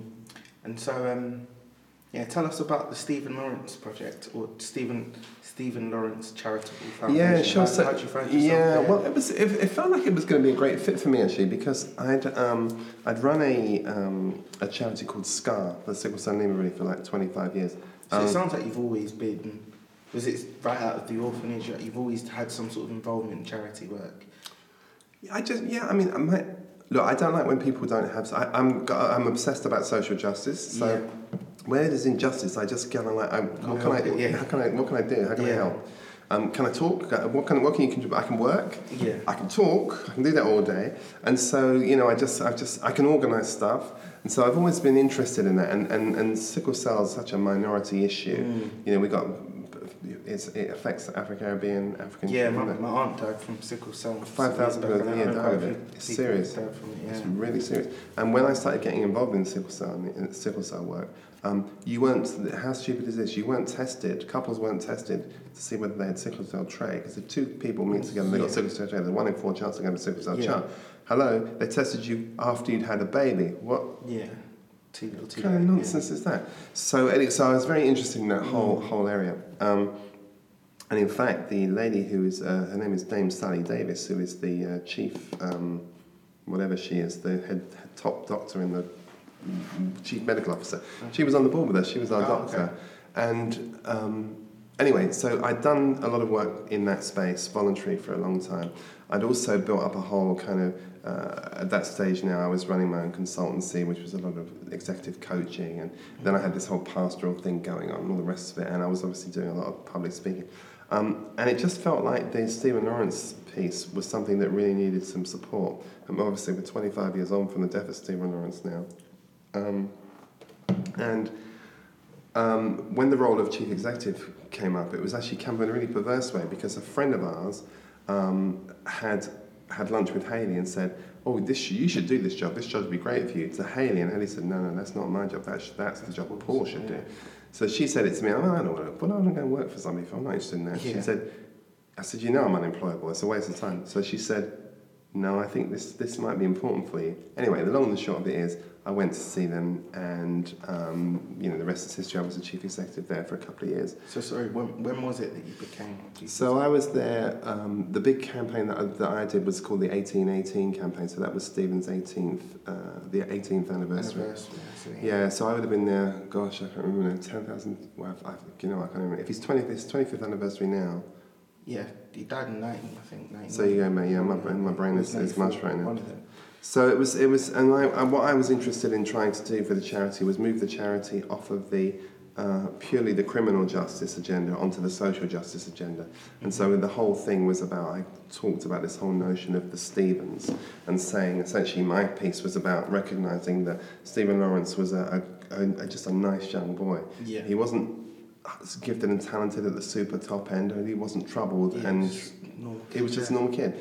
And my thesis was actually that this there was this Cinderella generation of black kids that actually, if they they could be amazing if they had the intervention, or they could drift. Yeah. So the question was, if Stephen would have survived the that horrible night and got on the bus, Yeah. even if he'd got on the bus, he would still have faced a series of deadening social consequences Yeah. that would have prevented him from being an architect, which is what he wanted to what be. to be. And so I was, so we were challenging the professions to begin to create opportunity and access. And my whole thing was about saying, what you have to understand is the thing about our kids is that our kids are not educated like your kids, but that doesn't mean our kids aren't as intelligent as your kids. Mm. What our kids need is access and opportunity. So what you, I know from some of the professional what you've done, it was about widening participation, but mm-hmm. within the professional services space. It's so we were setting up arrangements with you know the law firms, the, the Magic Circle law firms, the big mm. architects firms, and so on and so forth, to make sure that we could get young people of colour access into those communities. Mm-hmm. And I was also, interestingly enough, working. This was a bit before it was cool, but I was worried about white working class as well because I was mm-hmm. seeing that being a real problem. And actually, it just became another reframe of life in the orphanage. There were these mm. black kids that were nice kids, but uh, circumstances were going to conspire against them. And the white working, the white left behind working class kids, they were kind of scrap in the in the Yeah. orphanages with us as well.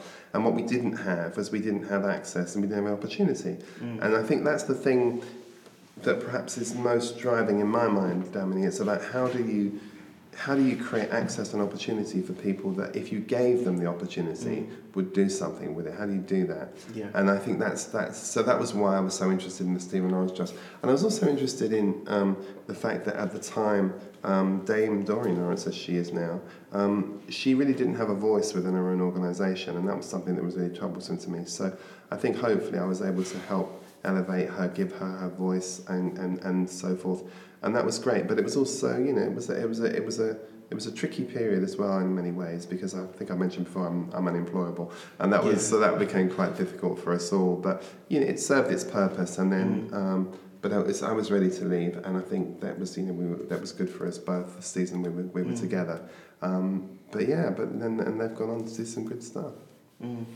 Um, I, I kind of wanted to touch on, um, lastly, in terms of this, in terms of um, Stephen Lawrence and stuff, was obviously um, he was murdered by a bunch of white white kids, um, and the big the big thing that came out of it was kind of this that, that the, the fact that because they didn't get prosecuted in time and the institutional racism of the police force at the time and institutional racism in general, um, which is a big topic that, if I'm honest, I don't really want to talk about now. Um, but more what I'm concerned about, and I think it's quite pressing, particularly now in the last, I think since the beginning of the year, I can't remember how many people have been murdered, um, but the murder rate happening in, in, in London's like gone through the roof It's crazy. of late. Nearly fifty, isn't it? Yeah, ridiculous. yeah. And the victims, the victims are overwhelmingly black. The perpetrators are overwhelmingly black. Um, you kind of spoke about it in terms of social justice piece and access. I mean, I'm, I'm a big believer that, and this is a big point of the podcast, to be honest, is that I think a lot of young black people lack hope because they don't have access to a lot of, to anything really. Their, their, their, their hope is in misery. There's, there's nothing there. The, the, the, I think a lot of our positive messages are are dead dead ends. I don't know how else to put it. It's like a lot of drug dealers, you know, that that's a positive thing in terms of all the money, all the cars, all the girls, all the jewels, all the whatever. But that's a dead end in of itself, and I don't think many people really hope beyond my age. I'm I'm 27. Like I, I don't think many young people really see themselves getting to my age even, or w- what they're going to be doing at my age. Um, I don't know. I just wanted to get your perspective on that. What what you think some of the solutions might be to to what's going on now. First and foremost, I think that the I think your generation and the generation that you know is coming up after you, um, who I worry about a lot actually, I think are. Um, I, I was I was groomed, and my generation of orphans were groomed by sexual predators. I think you guys are being groomed by uh, social entrepreneurs. Definitely. I actually meant to say that earlier when you were talking about grooming because it was so. I think that's. I so think vivid, yeah. I think you're being groomed yeah. in a completely different way than the way Mm. we were being groomed, and, and I think it's all- altogether at least as dangerous, maybe even Mm. more dangerous. Um, so I think that's one thing. Um, I think that the uh, the problem for a young black boy, particularly, and I think the statistics will prove to you that the the, the kind of optimism scale, the optics look better for black girls, than they do for black boys. definitely. I think there's a whole issue about that, that the education Mm. system is just not designed to support the young black boy. It just Mhm. isn't. And I think that's a really serious issue we've got to, to grips with. But I think also because, if I can say this, and this is kind of a big social comment that, you know, I can't necessarily stand up, but I kind of feel the case. I think that the I think the social, the, the, the education system, the white education system is, is afraid of black men Mm. right? And in, in, Yeah, agree. in, in not so much the same. It's, I think it's different with black women, if I might say that. So I think that the, um, I think I have to, I'd have to say something quickly, and only quickly about the, about the institutional racism thing, because I think that's really interesting. I think it's important. Yeah, it's really important because I think that the, I think that racism's at a much higher frequency now than when I was your age. I think that the, the, the bias is at a higher frequency. It's much more sophisticated. Mm. Um, I mean, the American experience and the UK experience is different anyway because Yeah. because we institutionalize everything. Yeah. They smile and they yeah, of Interesting. course. My first, um, my fir- the first interviewee I had, she's uh, half African American, half Puerto Rican woman. Oh wow. who's lived in London for the last 15 years, and her first comment about racism was that in race, racism in America, they, they do it to your face. Oh, it's brutal. Racism over here, as you said, is completely institutionalized, and you can never really.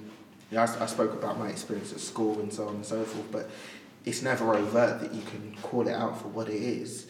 But it's it's sufficiently ingrained in the system that if you're a victim of it, you feel it every day, but you can never say this is the this is what the problem is as such, which I guess is what the Macpherson inquiry kind of. Well, yeah, I mean, I think Macpherson was really interesting, and I, th- I, th- I think that yeah, a quick thing about Macpherson. I'll come back to Macpherson in a second, but Yeah. I think the thing about what's clever about the way that um, institutional racism works is that institutional racism um, works by a kind of slow feed dripping stereotyping. Mm. And the thing that's fascinating about stereotypes is that even the people that are part of the stereotype assume the stereotype. Yeah, right? definitely. Yeah. So I, I, I, often I can remember I've heard this heard this a thousand times from you know really high end top corporate black professionals, and we might be meeting to go out, and they'll say, "Oh, we're going to go and we're going to go to so and so. We're going to meet at Mango Rooms or whatever it is," mm.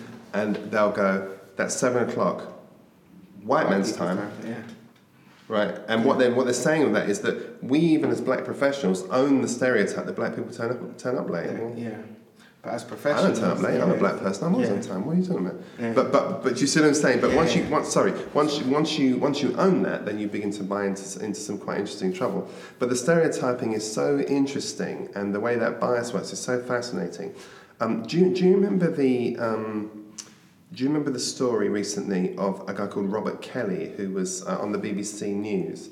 And he was giving a television interview, sat there, and his and a child came in while he was on the. while he was Yeah, yeah, yeah. And they assumed that the, the, the wife was his nanny or something. like. Correct. Yeah, yeah, yeah. The first child came in, he kind of waves the child away and carries Yeah, on to yeah, the list. Then the second yeah. child comes in, he waves the child away. Yeah. And then the, the, the, the, The- this Filipino Yeah, woman woman comes in. comes in, yeah. So I was talking at a conference. Now, bear in mind, I run a practice about inclusion, so Yeah. hold that in mind.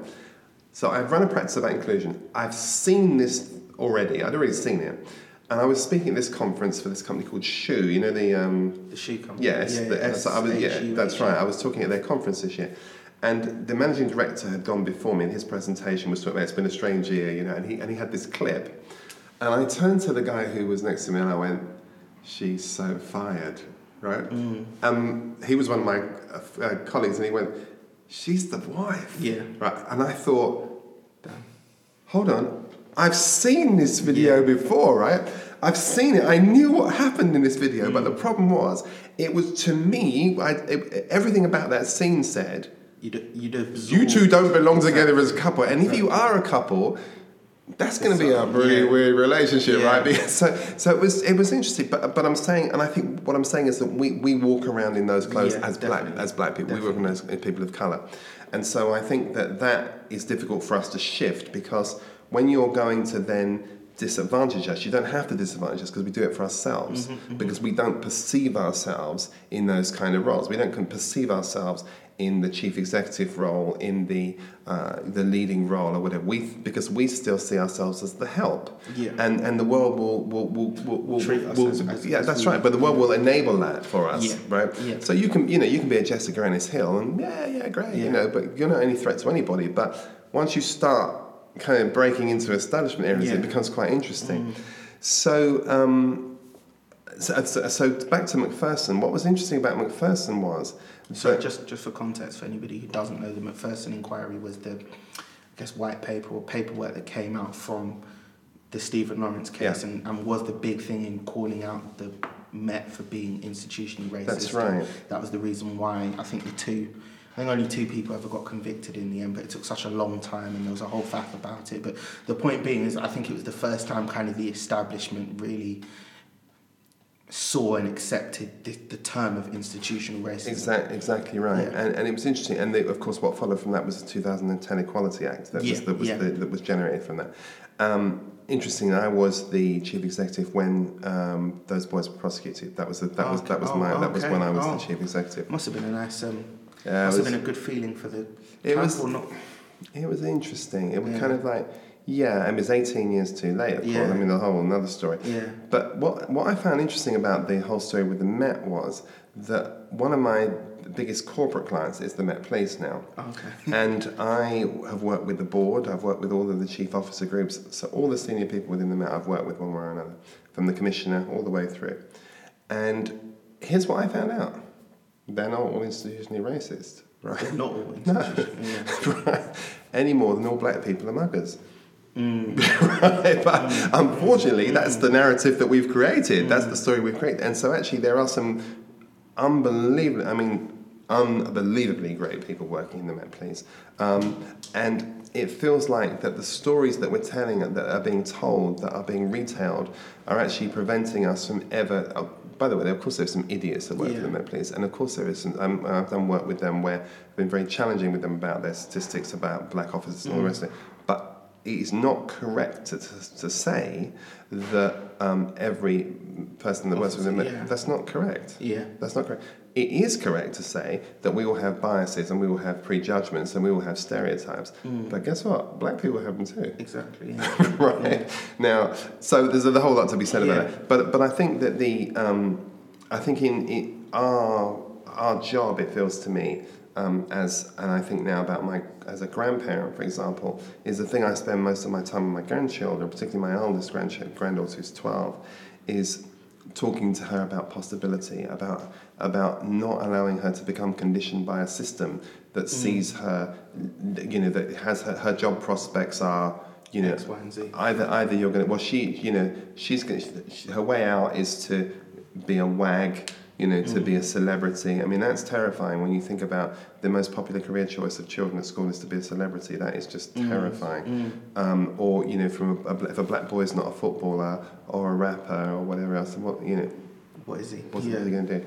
And I, and I think that for me, it's about us saying, can we, can we redefine this, please? Can we have a conversation with our community where we actually start to talk about our self worth? And this is mm-hmm. why I've, this, I think, I think this is why I, I was in an orphanage because I think that when I was in the orphanage, I knew I wasn't an orphan. In I, I, I got I had the same I, I had the same shadow. And I still had to live with it, um, but I knew I wasn't going to be conformed into the shapes that the orphan's future was set out to be, right? Because we were told, you know, you, you, if you, you get a job, and maybe if you can work in a factory, that'll be good. Because the other choice, if you don't work in a factory, you're probably going to go to prison. And so the bar was set so low low, for yeah. us, right? And I think that for me now, um, I want to um, help our community to recognise everything's possible. Mm. Whatever you want, you can be whoever you want to be. That's that's there's nothing to stop you with that. And and it's lifting. It, it's it's about. Um, it's about what can we do as a community, and I think Hidden Figures is fantastic. I think Mm. the work you do is fantastic. I think who you are is fantastic, just the way you are, and mm. just just as your way of being is fantastic. But what can we do together to help to remove the limiting beliefs mm. that so restrict the aspiration of our community? Mm. And, and I think it's about access and it's about opportunity. You don't know what you don't know. Right, and so what I want to do is I want to be able to, whether it's in a faith environment, whether it's in a, uh, uh, uh, uh, whether, whether the issue is about our, our, our ethnicity, about our background, just to, to, to say to us we can be anything we want to be. Um, I'm living proof of that. You know, I've been all over the world, spoken all over the world, done all sorts of different things. Um, and it's not to say, oh yeah, you're exceptional. No, I'm not exceptional. I just refuse to believe what you. I refuse to be to be Fit in the to be. that's Yeah, I refuse. I refuse that. Mm. I refuse that. Um, so penultimately, because I don't want to keep you for too long, and I know time is is, is ticking. Um, if you could just quickly tell us about two things in, terms of your spiritual life. I know, I guess the corporate side of your spiritual life, for want of a better term, um, is the Grace Project. Um, if you could tell us a bit about that, and then after that, if you could tell us a bit about IGC, um, as the people on the camera probably don't know, but we're, we're here in, in, in, in our church Yeah, today yeah. in Burnt Oak. Um, so if you could, if you don't mind, just telling us a bit about No. what, what the Grace Project was, what you did there, Mm-hmm. um, and the kind of stuff you've been doing here for for the community as well as for the church sure, members. Sure. So, I mean, the Grace Project was set up, Haley and I set it up in, as my wife, in 2000. And uh, what we were interested in is essentially we wanted to support disappointed Christians. So we were seeing there was a whole bunch of Christians that were used to go to church and didn't go anymore, and they'd just been burnt out and disappointed. And we would say, yeah, there's a reason for that. Um, and the reason for that is that you have been, um, uh, you've, con- you've confused a religion for a relationship, and actually that you have been uh, sold the idea that there's something you can do to make God love you more than He already does. And if you stop doing this particular something, He'll stop loving you. And that's just not true. And so we, we were having this big conversation about how you um, move people from essentially from law, this, this sense of this notion of if, to Grace, which is all about sins. And so the Grace Project started in 2000, and um, we had a, we built little communities here and there in, in London, in America, in, in Brazil, um, in Finland, in you know, various different places in the world where we would travel. And wrote some books, The Bonsai Conspiracy, and various different books to help people kind of get themselves free of that of that limiting belief of, Mhm. of, of, of, of God and themselves. And then um, in around six years ago, I think it was, um, the lovely couple, Wilbert and Muriel, of course, you know very well, um, came to us and said, um, you know, that they were really, and would we, would we come and help the church here, the church that they'd moved to, and we knew them from a while ago. And we weren't, we actually weren't leading a church at that time because we decided to stop, and we just wanted to, we didn't really want to run churches for reasons that we, we just kind of thought they'd run out of gas. And um, so we said we'd come and help Bill and Muriel just, you know, on a kind of ad hoc basis. But then I felt like the Lord was saying, "Y- this, this is, there's something for you to be doing here. And I wasn't really, I didn't really want to do it, if I'll be perfectly honest with you, because it was just, it was just long. Was Yeah, yeah, just no, yeah, fully. I just didn't want to do it. Um, but I knew God was wanting to do something. But what I hadn't bargained for was that it was going to be my own shift, because the shift had become moving from law and grace to a shift to love and justice. Mm. Because the thing that I'd heard, which, which actually I hadn't mentioned to you, but I don't think I've spoken, yeah, I certainly don't think I've spoken to you about this. When I started the Grace Project, what I felt the Lord say to me was, there's two things I want you to do. One is, I want you to build a community by grace alone, that's the one thing. Mhm. But the other thing I need to do is test this theory. And I want you to test this theory, and it's this. We know that black people will go to a white led church, Mm. but what we don't know is will white people go to a black led yeah, church? no, y- yeah, Did I, did I talk about it, that? Yeah, yeah. Um, and that was really a big theme for me. And I thought, oh, well, of all the people in the world who might know how to do that, with my background, yeah, yeah. I've got a chance. Yeah. And so the notion was, was very important to me about having this inclusive community where it Mm. didn't matter who you were, whether male, female, you know, that black, white, gay, straight, it was irrelevant. You just, you, there was this sense of you're just included. Mm. I used to call the Grace Project the Will and Grace Project at Yeah, one stage because yeah. we had so many people from the arts and it was hilarious. It was brilliant, but they found acceptance and the whole, it great. Mm. So, uh, but then I think I got kind of stuck in a bit of a groove, and the groove was very much about um, the groove was about law and grace, and I kind of felt that it wasn't necessarily producing life, it wasn't generating life. It, people were free, and that was good, but it wasn't necessarily producing new life in them, and that was really problem, problematic to me. Anyway, when we came here, suddenly this kind of opportunity opened up in, to, to me that I hadn't really thought about, and I felt like God saying, "This is important." So what we decided to do here was what, and I was, you know, beginning to talk to the to the elders of whom your father, of course, as one, about this possibilities here was to say, what if this place was a place where we actually did two things? We improved the spiritual well-being of the people that identified with this community, and by that I was talking about helping people to be deprogrammed from their religious paradigm and, and to understand this you know outrageous notion of the love of God and of course some went, some came, Mm. some stayed. Um, probably more went than stayed, but you know, whatever. It is what it is, It is yeah. what it is. That was what it was supposed to be. Um, and that was fine. And then we had this amazing asset. We had this building. Uh, and this building is an extraordinary place, a 90 year old building um, that has its roots in social justice. That we, Mm. so I discovered that Sir John Laing, who built the M1, he owned this church and they used to have a thousand children in the Sunday school and all the rest of it. Uh, but we're in this grindingly poor area, neighbourhood in Barnet, where this life expectancy in this particular part of the ward is seven years young less than people in other parts of the ward. So if you live in Hampstead Garden suburb, you're Yeah. going to live seven years longer than if you live here, Okay. right? Yeah. If you live here, 50% of the children who live here, uh, 50% of the children under five are in child poverty. Mm. There's fuel poverty, there's food poverty, there's all kind. It's, it's outrageous Yeah. what's happening here. So I thought to myself, do you know? And because Barnet's such a rich borough in general, it kind of, I, I've always felt like this part, Bar- Burnt Oak, kind of just gets a bit forgotten and a bit lost because it's like, well, the rest is good. Absolutely, Yeah. absolutely. I've been writing about it recently, talking about it being the sinkhole of the community, and literally Yeah. is a sinkhole.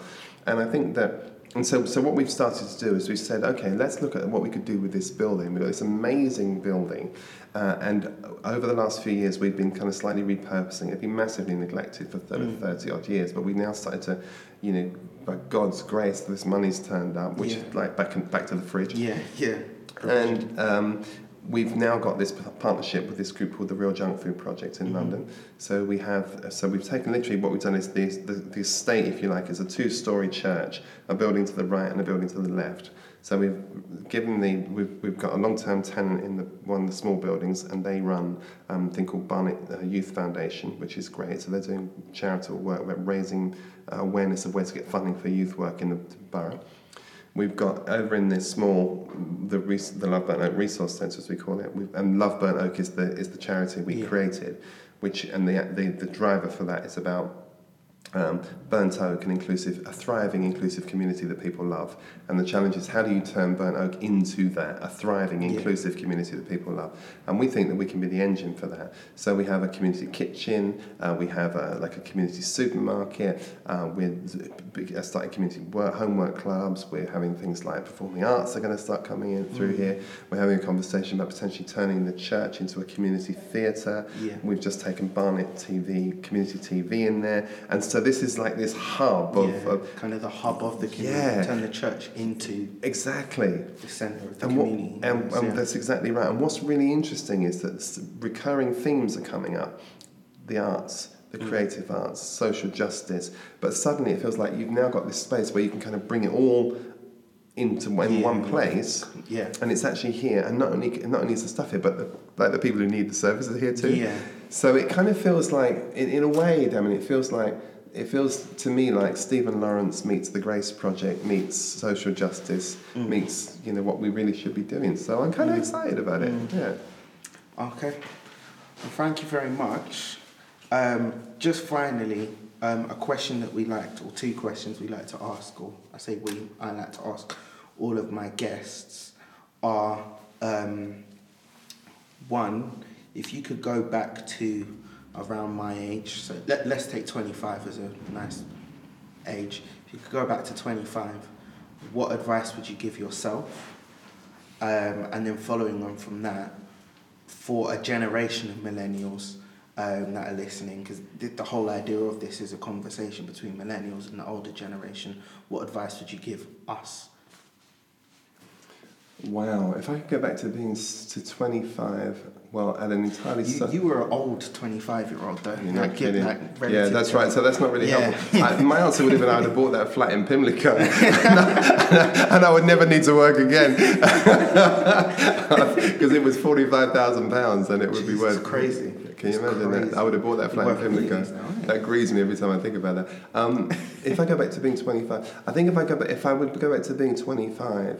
Um, it would probably be the same thing that I would want to say to you as millennials, actually, which is um, I would um, I would first want to begin to get a better sense of who I really was, bef- I, because I hoped when I was 25 um, that what I did would make me who I was. Mm, Whereas I discovered that who I am determines what I do. mm, And I think that's probably the biggest shift in my mind. As a 25 year old, I thought what I did would define who I was. And so if I worked hard and I got a job and I you know, had a house and had a dog and two kids and you know had, went was part of the Rotary Club, then I'd be middle class or whatever else it might be. Um, and we did. We had a house in Surrey. We didn't have a dog. We had four kids. We did all the rest of it. But it didn't. It didn't define who I was in the slightest. Um, whereas when I um, came to a greater sense of knowing who I was, then everything began to flow. See, I don't try and just the story I was just telling you. I don't. I, I didn't come here thinking, oh, we can set this up as a community theatre. We can use performing arts. We can use social. Di-. The first thing from my mind is, thought, why am I here? Why do I want to be here? What the hell am I doing in this place? Burn out. What the hell is this place for? But I've just was who I am. Yeah. And stuff just kind of happens Yeah, without that. yeah. And it's just, what do you do? Yeah. So I think that would be my thing. I think that, um, I think that um, the biggest problems, the biggest problem that millennials have is that they have baby boomers as their parents.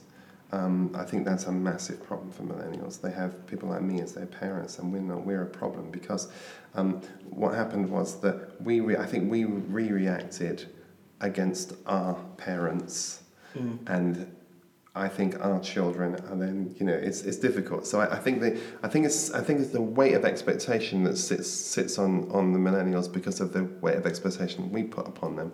Mm. It's it's it's not your disappointment to manage. Yeah. I, I, so I think Yeah. that I think that um, I think that I think it's important that you somebody uh, let me sorry let me answer slightly different way. I, I, re- I read a I read a Father's Day card that was published that said um, my father never told me what to do.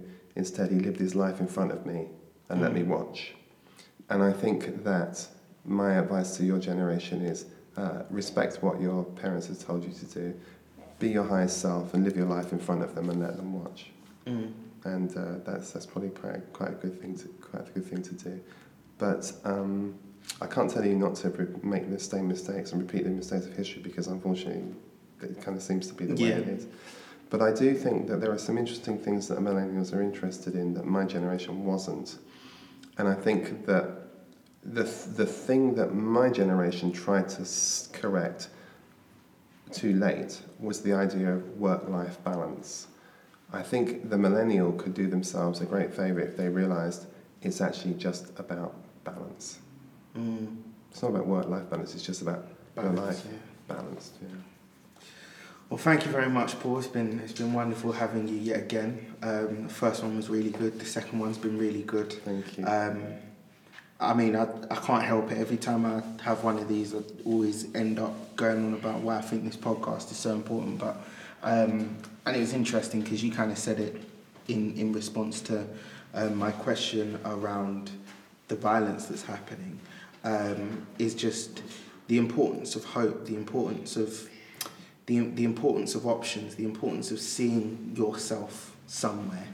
Um, and, you know, I'm so grateful. I, th- I think, I think because of the person I am, because of the uni I went to, um, because of the worlds I've been exposed to, I've been fortunate to know a lot of really successful black British um, people, but I realised that a lot of you just go completely under the radar. Nobody knows you, nobody's heard about you.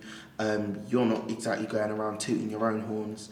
Um, and you know, it's, it's, it's not, obviously we're grateful for your contribution, but it, you know, whilst, whilst this is to celebrate you, it's not, it's, it's not just to celebrate you. It's, it's, I just think it's so important for my generation to hear what you're doing. You know, last week, or the, the person I interviewed before you, um, she's got an MBE for reversing the effects of female genital mutilation. wow.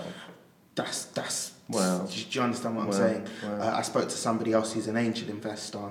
Um, who else have I spoken to? I've spoken to another person, but my mind's gone blank anyway. But the point that I'm making is just there's so many options. I've, I'm interviewing a lawyer next week. The week after that, I'm interviewing someone who's got like a leadership school for for for um, ethnic minorities. The week after that, I've got the president of Women in Business and Finance. It's just there's there's so many different things that we could be doing, um, but all we see is kind of the the pigeonholed few things of sport and entertainment, um, both of which I think are important. Um, you know, some of my best friends are sports. Well, in fact, my two best friends, one is one's an athlete and the other one's a musician. So Mm. um, I'm definitely not downplaying that at all. But I'm just saying there's so many different things we could be, and I think a lot of young people do fall into a state of despair when they can't be either of those two things. Um, and so it's just important to hear hear hear from you, hear from other people about your stories, about your journey. And the other thing I wanted to mention as well is I think often we become too concerned about, and I want to say this carefully, but we, we become too concerned about institutional racism and all the forces against us. Um, and we have a tendency not to think about what we can still do to overcome those forces and how the generation before us have had to overcome much worse, to be honest, um, or at least the same thing in a slightly different way, but have managed to go on to, to, to, to whatever heights they've achieved. So, yeah, thank you. I, I, I really appreciate you coming No, down. and, it's a um, pleasure. yeah, I, I really hope this this this this um, this week's session, the last one, um, is really impactful to, for, for for for all my listeners.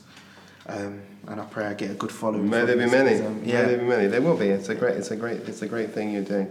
And do you know, if I can just a PS, I'm just thinking. I was just listening to you. I think if apart from the Pimlico thing, when I was 25, yeah. it would be that I don't don't let other people define you.